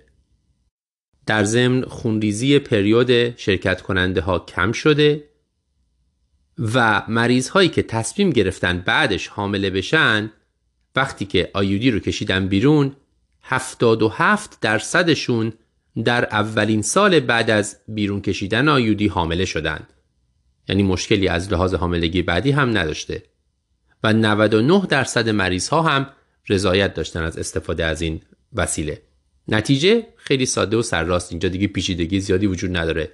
به نظر می‌رسه که این آیودی هورمونی تا 8 سال هم امن مؤثر وقتی هم که مریض بخواد حامله بشه میشه بیرونش کشید و اثری بر حاملگی بعدی چندان نداره. مقاله پنجم مطالعه بسیار مهمیه. در سال 2018 در لنست چاپ شده. یه خورده قدیمیه ولی دونستنش واجبه. برای همین اینجا راجبش داریم صحبت می‌کنیم. اومدن بار استفاده از الکل رو در سراسر جهان در 195 کشور از 1990 تا 2016 خواستن اندازه بگیرن. ببینن که میزان مصرف چقدره مرگ های ناشی از الکل چقدره و تعداد سالهایی که از دست میره به خاطر الکل چقدره. و در نهایت خواستن اندازه بگیرن میزان امن الکل چقدره؟ چقدر الکل روزانه میشه استفاده کرد بدون اینکه آسیب بزنه؟ اطلاعات 700 منبع مختلف رو که مطالعات جمعیتی هستن روی الکل اومدن روی هم ریختن از 1990 تا 2016 نتایج. اول میزان استفاده از الکل. تقریبا 33 درصد بزرگسالان 15 تا 95 سال الکل مصرف می‌کردن در مجموع دو چهار دهم میلیارد نفر.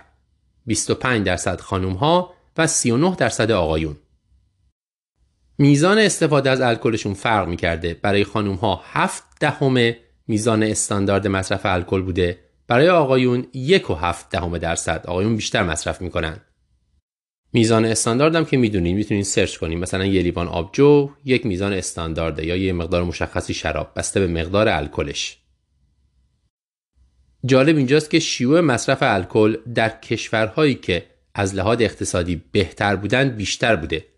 تا بالای 70 درصد جمعیت الکل استفاده می‌کردن در کشورهایی که وضعیت اقتصادیشون پایین تره کمتر بوده. حتی تا زیر 20 درصد هم می‌رسه. نتایج مصرف الکل چی بوده؟ الکل هفتمین علت مرگ و میر و از دست دادن سالهای زندگی بوده. در سن جوانتر یعنی زیر پنجاه سال علت مرگ ناشی از الکل عمدتا تصادفات سل و آسیب زدن به خود بوده. الکل می‌خوره یه اتفاق براش میفته در جمعیت بالای 50 سال علتش معمولا سرطان بوده. و در نهایت چند تا الکل در روز چند واحد الکل در روز امنه و منجر به مرگ و از دست رفتن سالهای زندگی نمیشه. جوابش خیلی ساده است. صفر. برخلاف چیزایی که خیلی جاها گفته میشه و اینا بر اساس این مطالعه اگر می‌خواین از الکل صدمه نبینید اصلا نباید الکل بخورید. طبیعتا مقاله محدودیت داره. اینکه چجوری این اندازه ها رو به دست آوردن جای سوال بعضی جاهاش داره توی مقاله کار آسونی نیست. به ویژه در مورد اینکه الکل خیلی موقع ها همراهی داره با خیلی چیزای دیگه و در جاهای توریستی این میزان رو درست نمیشه به دست آورد. به خاطر اینکه معلوم نیست اون آدمایی که میرن اونجا آمارشون با کشور خودشون محاسبه میشه یا نه یا اصلا آمارشون محاسبه میشه. اما این انتقادات نتیجه گیری مطالعه رو زیر سوال نمی‌بره.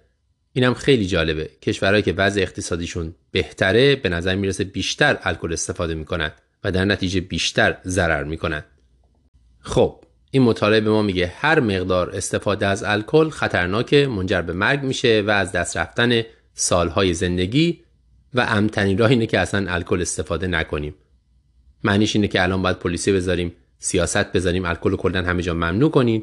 احتمالا نه چون می‌دونیم که اون جواب نمیده و عوارضش شاید بیشتر و بدتر باشه مثل بسیاری مواد دیگه. ولی خوبه که سیاستگزارها کسایی که در آموزش اجتماعی آموزش جمعیت نقش دارن راجع به این موضوع بشینن سیاست بذارن حرف بزنن و فکر کنن. خلاصه اینکه اگر می‌خواید از الکل ضرر نکنید اصلا الکل نخورید. این قضیه هم که ما تو پزشکی میگیم و تو کتابامون هست که یک درینک در روز برای زن و دو درینک در روز برای مرد امن حساب میشه بر اساس این مطالعه نادرسته. امن یعنی هیچ الکلی نخوردن.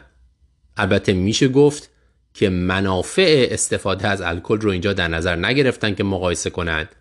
مثل اینکه چقدر به خوشحالی اضافه می‌کنه مثلا چقدر به تجارت اضافه می‌کنه و غیره. بله اینا در نظر گرفته نشده. فقط در مورد سلامت و سالهای زندگی سالم صحبت شده. اما بر این اساس اگر بخوایم فقط رو این تمرکز بکنیم میزان الکل امن صفره. مقاله بعدی درباره اثر یه نوع رژیم غذایی به اسم رژیم غذایی با فادمپ کم بر درمان علائم IBS Irritable Bowel Syndrome. سیستماتیک ریویو متاانالیز در نشریه گات چاپ شده. می‌دونین IBS رو ما اصلا درست نمی‌دونیم چجوری ایجاد میشه. در نتیجه قاعدتا درمانش هم خیلی پیچیده است. روش های بسیار مختلفی پیشنهاد شده از جمله انواع رژیم های غذایی. یکی از رژیم های غذایی اینه که غذایی بخوریم که فادمپ نداشته باشه. حالا فادمپ چیه؟ خلاصه این هاست اولیگوساکاریت های فرمنتبل دیساکاریت ها مونوساکاریت ها و پولیپول. یعنی چی دقیقا؟ خیلی پیچیده است. من فقط بهتون میگم غذاهایی که فادمپشون بالاست شامل ایناست. لبنیات هر چیزی که توش گندم داشته باشه یا از گندم درست شده باشه. لوبیا عدس انواع مختلف حبوبات و بعضی سبزیجات از جمله سیب و اسفناج. در مقابل غذاهایی که فادمپشون کمه شامل ایناست. تخم مرغ گوشت برنج و بعضی سبزیجات مثل توت فرنگی و گوجه فرنگی. حالا این دوستان خواستن مطالعه کنن برداشتن network meta-analysis کردن همه مطالعاتی که در این زمینه بوده رو آوردن بیرون و توی این مطالعات مریض ها رو تقسیم کردن به دو گروه یه گروه بهشون این رژیم غذایی رو دادن گروه دیگه هم بهشون یه رژیم غذایی دادن ولی رژیم درست حسابی نبوده. همینجوری یه چیز random بهشون گفتن برای اینکه بتونن مقایسه کنند نتیجه 13 تا مطالعه RCT با مجموع 944 تا مریض رو وارد این متاانالیز کردند بیشترین طول مدت مطالعات 3 تا 4 هفته بوده فقط که خب مدت زمان خوبی نیست برای اندازه‌گیری اثرات IBS و یک اثر بسیار کوچیکی پیدا کردن که این رژیم غذایی رو ما دنبال کنیم. IBS بهتر میشه. با relative risk تقریبا 67 صدم. اینم فقط درباره درد بوده. در مورد مثلا یبوست و اسهال تفاوتی وجود نداشته. خب اگر نتیجه مطالعه رو نگاه کنید میگه که این رژیم مفیده و از علائم IBS پیشگیری می‌کنه. یعنی مریض ها مواظب باشن. گندم نخورن لوبیا نخورن نمی‌دونم سیب نخورن به جاش تخم مرغ و گوشت و برنج و گوجه فرنگی بخورن.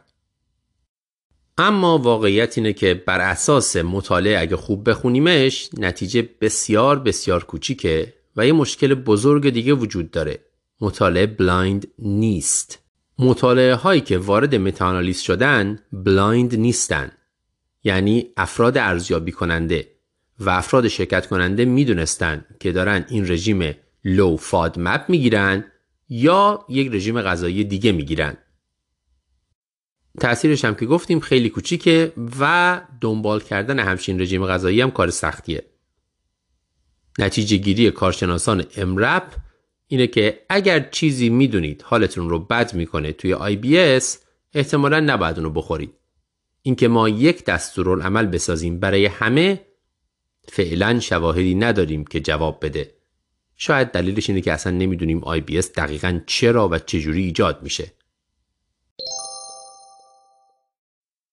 مقاله هفتم بررسی و مقایسه اثر بخشی انواع داروهای درمان بیخوابی. systematic review network meta-analysis در لنست 2022 چاپ شده. هدفشون این بوده که هر چی دارو هست برای بیخوابی استفاده میشه رو بیارن وسط ببینن که کدومشون اثر بخشه کدومشون از لحاظ مریض ها patient oriented outcome بیشتر فایده داره. هم برای درمان بیخوابی به صورت حاد هم به صورت مزمن.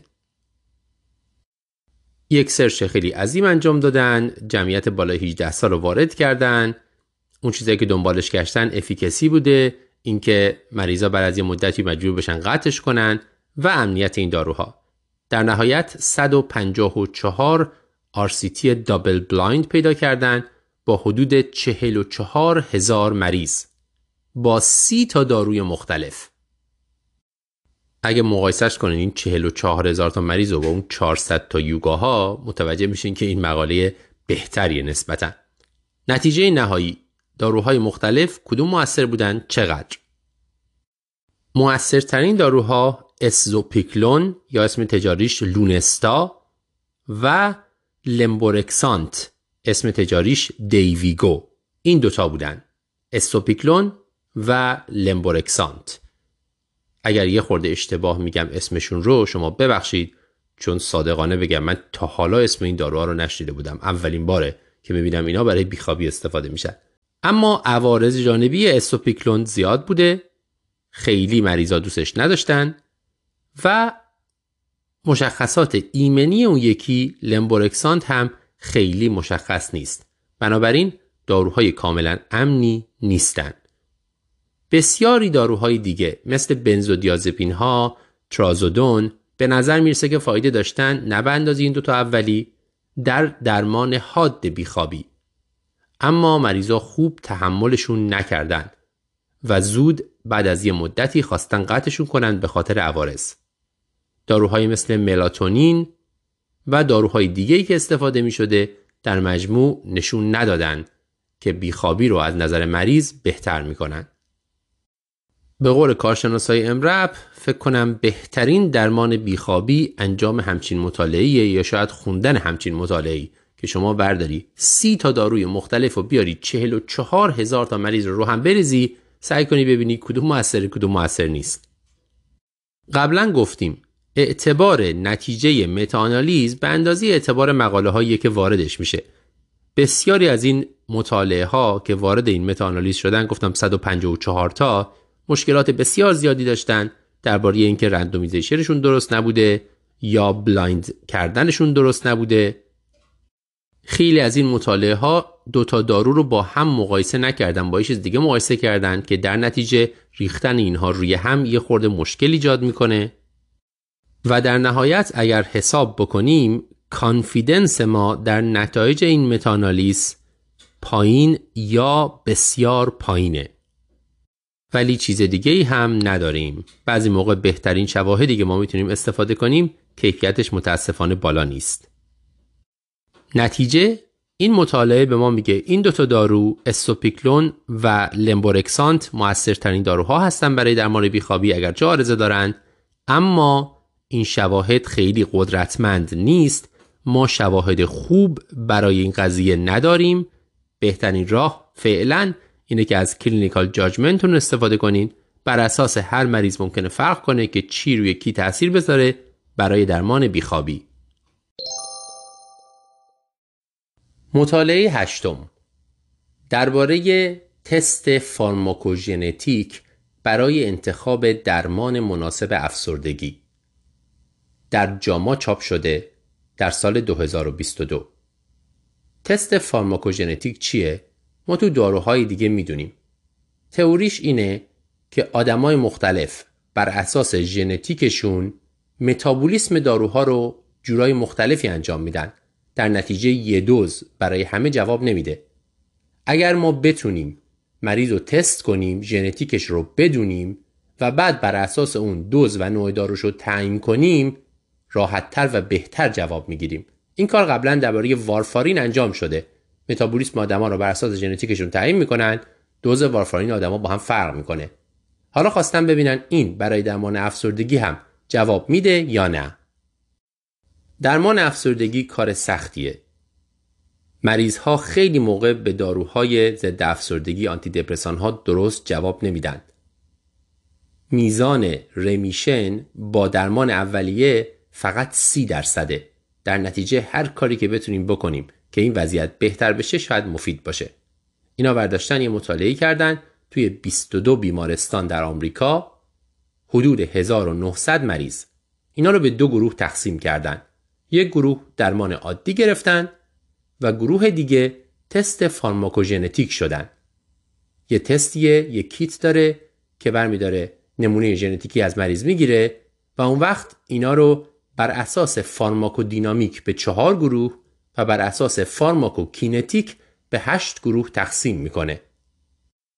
بعد بر اساس این ویژگی ها و این گروه بندی ها بهشون میگه فلان دارو با فلان دوز بهتره. کسانی که افسردگی رو ارزیابی می‌کردن blind بودن. نمی‌دونستن که مریض جزو کدوم گروه تست انجام شده یا نشده.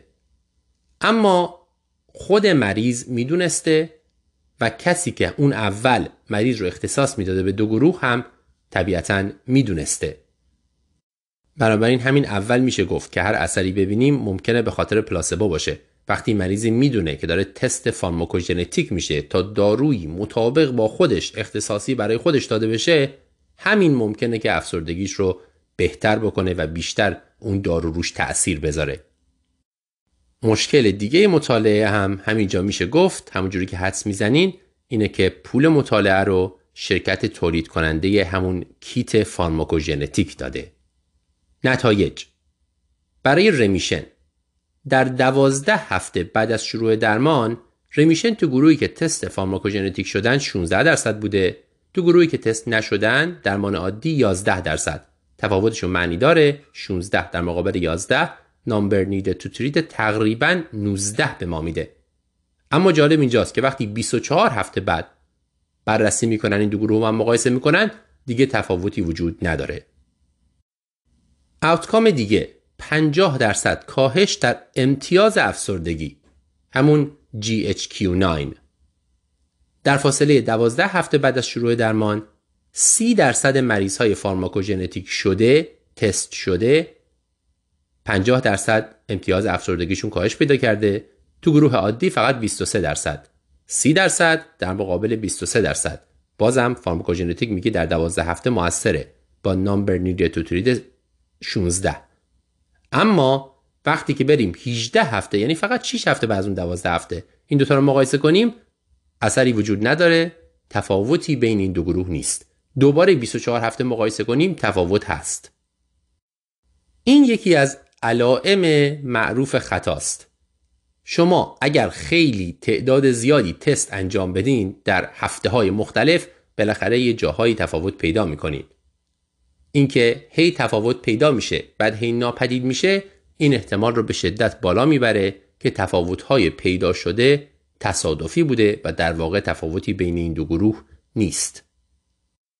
البته همونطوری که حدس می‌زنین نویسنده های مقاله در نهایت نتیجه گرفتن که بله این روش فارماکوژنتیک مؤثره بر اساس نتایج این مطالعه ولی خب ما باید حواسمون به این قضیه باشه اولا مطالعه blind نبوده ثانیا به نظر می‌رسه در مقاطع مختلف جوابهای متفاوتی ما می‌گیریم که احتمال غیر تصادفی بودن این رو پایین میاره و بیشتر به ما میگه احتمالا تصادفی قضیه. از طرفی هم همونجوری که گفتم مطالعه پولش از تولید کننده های این کیت فارماکوژنتیک اومده. نتیجه درمان افسردگی کار سختیه داروها خیلی موقع ها موثر نیستن شما باید روش های دیگه امتحان کنین. ما می‌دونیم چیزایی مثل ورزش تغییر روش زندگی اینها موثرن اگر بتونین اجراش کنین برای مریض. این مطالعه به ما میگه فارماکوژنتیک یه ذره ممکنه موثر باشه ولی یافته های مطالعه خیلی اینو نشون نمیده چون در مقاطع مختلف تغییر می‌کنه این موثر بودن و در ضمن ما باید مراقب باشیم چون پول مطالعه از شرکت تولید کننده این کیت اومده. و مقاله آخر. ارزیابی guideline های تغییر سبک زندگی از نظر شواهد. ببینیم این همه guideline ی که هست این همه دستورالعملی که به مریض ها میدیم که این غذا رو بخورید اینجوری ورزش کنید این کار رو انجام بدید چه شواهدی پشتش هست که گفتن اینها به مریض واقعا چیزی رو تغییر میده؟ چه در رفتار مریض و چه در نهایت نتایجی که ما می‌خوام ازش بگیریم.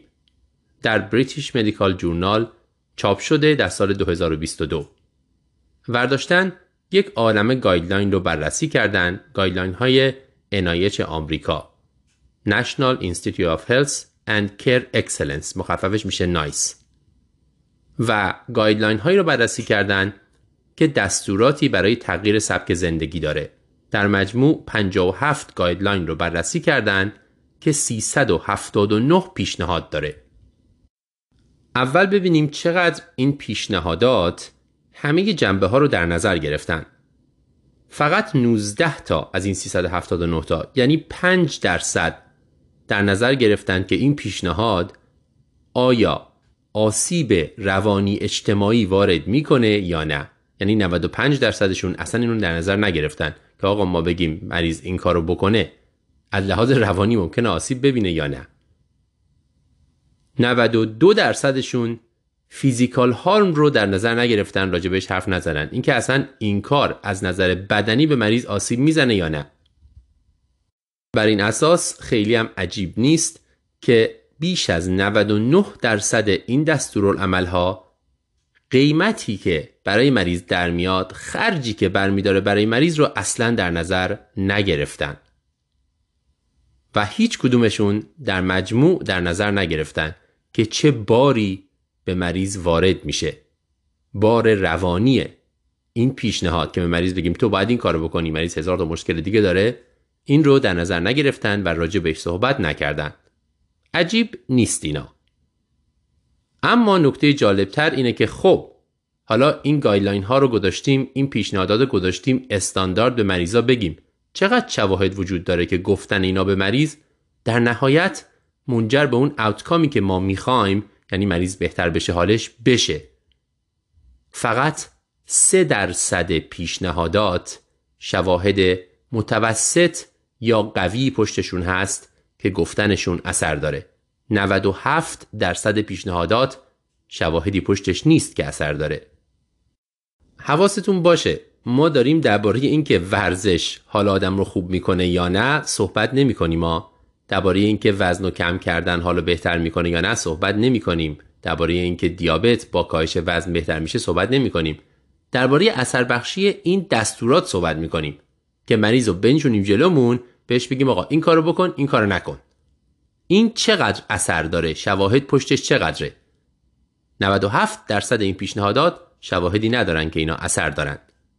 همینطور داریم راجع به دستورات شخصی صحبت می‌کنیم. راجع به سیاست های عمومی صحبت نمی کنیم اینکه مثلا جاده برای دوچرخه بسازیم دوچرخه ارزان به همه بدیم.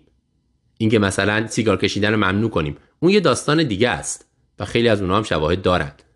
البته اگر با بقیه پزشکی مقایسه کنیم این قضیه خیلی هم عجیب نیست فکر می‌کنین کلا دستوراتی که امریکن هارت اسوسییشن میده AHA که خیلی خیلی جای معتبری و ما دستوراتش رو مثل کتاب مقدس دنبال می‌کنیم چند درصدشون شواهد قوی پشتشه؟ تقریبا 9 درصد تمام intervention هایی که ما تو طب اورژانس انجام میدیم تقریبا 3 درصدش شواهد قوی یا متوسط پشتشه که اینا موثرن. خیلی چیز عجیبی نیست. ما تو پزشکی برای خیلی کارهایی که می‌کنیم شواهدی نداریم. صرفا بر اساس اون سنت چیزی که به ما یاد دادن همون داریم تکرار می‌کنیم. برای همین هم است که پزشکی مدام عوض میشه. دونستن اینا بعضی رو به پوچی میرسونه که آقا ما هر کاری می‌کنیم شواهدی پشتش نیست. ولی مهمتر از اون اینه که بدونیم پزشکی چیز مدام در حال تغییریه. و ما به مطالعات خوب احتیاج داریم. برای اینکه بدونیم چی کار می‌کنه چی کار نمی‌کنه. ما به مطالعه دقیق به یک سوال مشخص جواب بده و درست طراحی شده احتیاج داریم. این مطالعات سختن.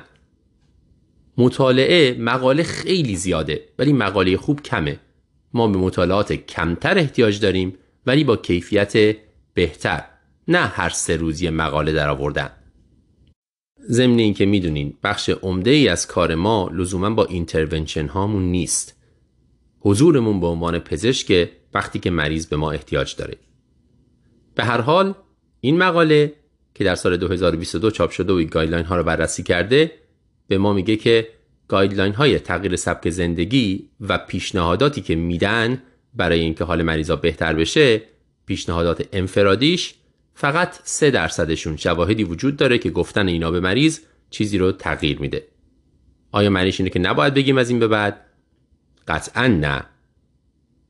موضوع اینه که وقتی که میگیم این رو پشت ذهنمون داشته باشیم که قضیه به این آسونی نیست که ما یه چیزی رو بگیم و یه چیزی تغییر کنه و مریض حالش خوب بشه. وقتی که فقط سه درصدشون شواهد دارن احتمالا ما باید چیزهای دیگر رو هم در نظر بگیریم و از اون مهمتر به نظر من یادآوری می‌کنه بهمون. وقتی داریم این پیشنهادات رو میدیم حداقل ما فکر کنیم به آسیب هایی که ممکنه که به مریض بزنیم با این پیشنهادات. به باری که به مریض وارد می‌کنیم. احساس گناهی که وارد می‌کنیم. به خرجی که برای مریض برمیداره. به آسیب جسمی و روانی که ممکنه به مریض وارد بشه. اینا رو هم در نظر بگیریم. خب یه خلاصه بکنیم ببینیم چیا گفتیم.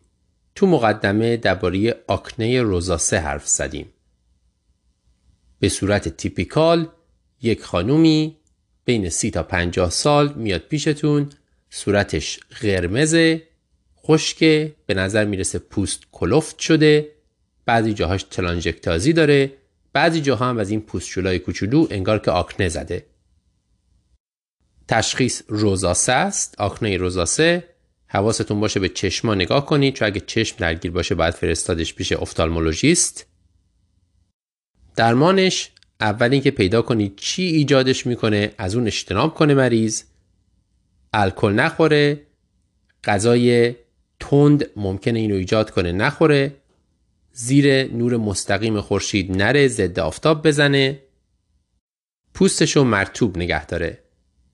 اولین مرحله درمان همین مرتوب کردن پوسته بعد می‌رسیم به داروهای تاپیکال این کرم ها و پمادهای مترونیدازول و ایورمکتین و مرحله بعدتر آنتیبیوتیک خوراکی و طبیعتا در موارد مقاوم ارجاع به درماتولوژی. درباره وابستگی به ماریجوانا صحبت کردیم گفتیم برخلاف تصور خیلی ها ماریجوانا هم وابستگی داره و در ده درصد آدم هایی که استفاده می‌کنن اتفاق میافته.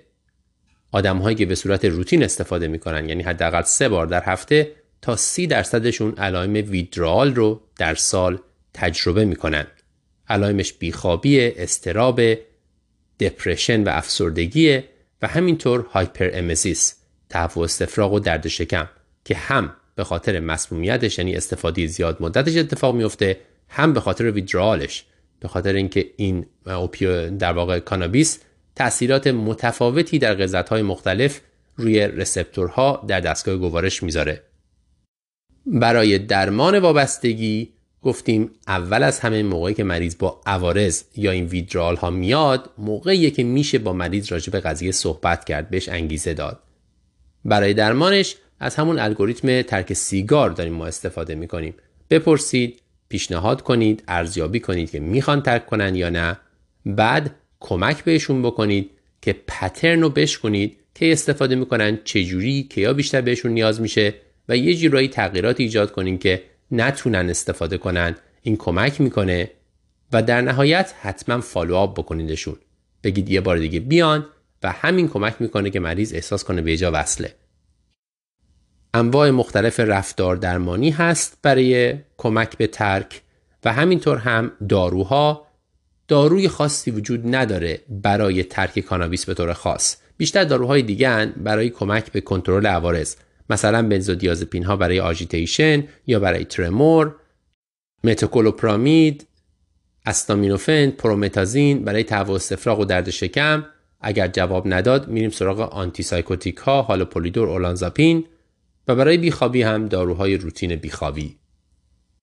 به نظر من مهمترین چیزی که از این بحث باید یاد بگیریم اینه که این رو این پیام رو برسونیم به جامعه که ماریجوانا برخلاف تصور بسیاری اعتیاد داره عوارض داره و عوارضش هم جدیه. اینکه ما میگیم مثلا خیلی جاها قانونیه یا مثل اوپیوید بد نیست یا مثل الکل بد نیست. مثلا معنیش این نیست که امن مفیده و شما باید برین استفاده کنیم نه. بعد درباره کمردرد صحبت کردیم. من این بحث رو خیلی دوست دارم. به خاطر اینکه تو اورژانس وقتی مریض میاد با کمردرد می‌خوام سرمو بکوبم به دیوار. مریض میاد با درد بسیار شدید و شما عملا هیچ کاری جز اینکه به مریض یه خورده Motrin آیبوپروفن بدین یه 400 میلی از دستتون کار دیگه ای بر نمیاد. مریض MRI می‌خواد شما می‌دونین MRI به ضرر مریض در 6 هفته اول. چون یه چیزی پیدا می‌کنه میگه تقصیر این درد داره در حالی که اینجوری نیست.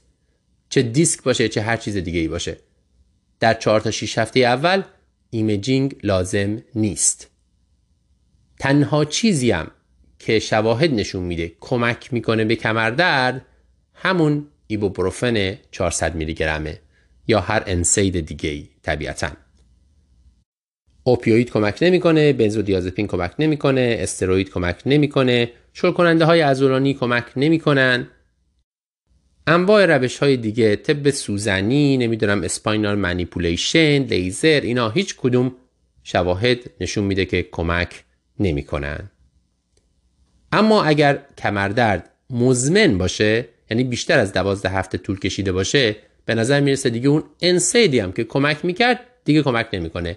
تنها چیزی که ثابت شده ورزشه هر جور ورزشی ورزش خاصی هم پیدا نتونستن بکنن که مفید باشه در مقایسه با ورزش های دیگه. هر ورزشی هر حرکات کششی که مریض انجام بده به کمردرد مزمن کمک می‌کنه. همش نمونه تو تخت. برای کمردرد مزمن هم هیچ کنوم از اون روش هایی که گفتیم به نظر نمی‌رسه که تفاوتی با پلاسبو یا دارونما داشته باشه. حتی وقتی که سیاتیک باشه به صورت واضح داروهای ضد تشنج امتحان شدن براشون مثل گاباپنتین. اینها هم در مقایسه با پلاسبو اثری ندارن.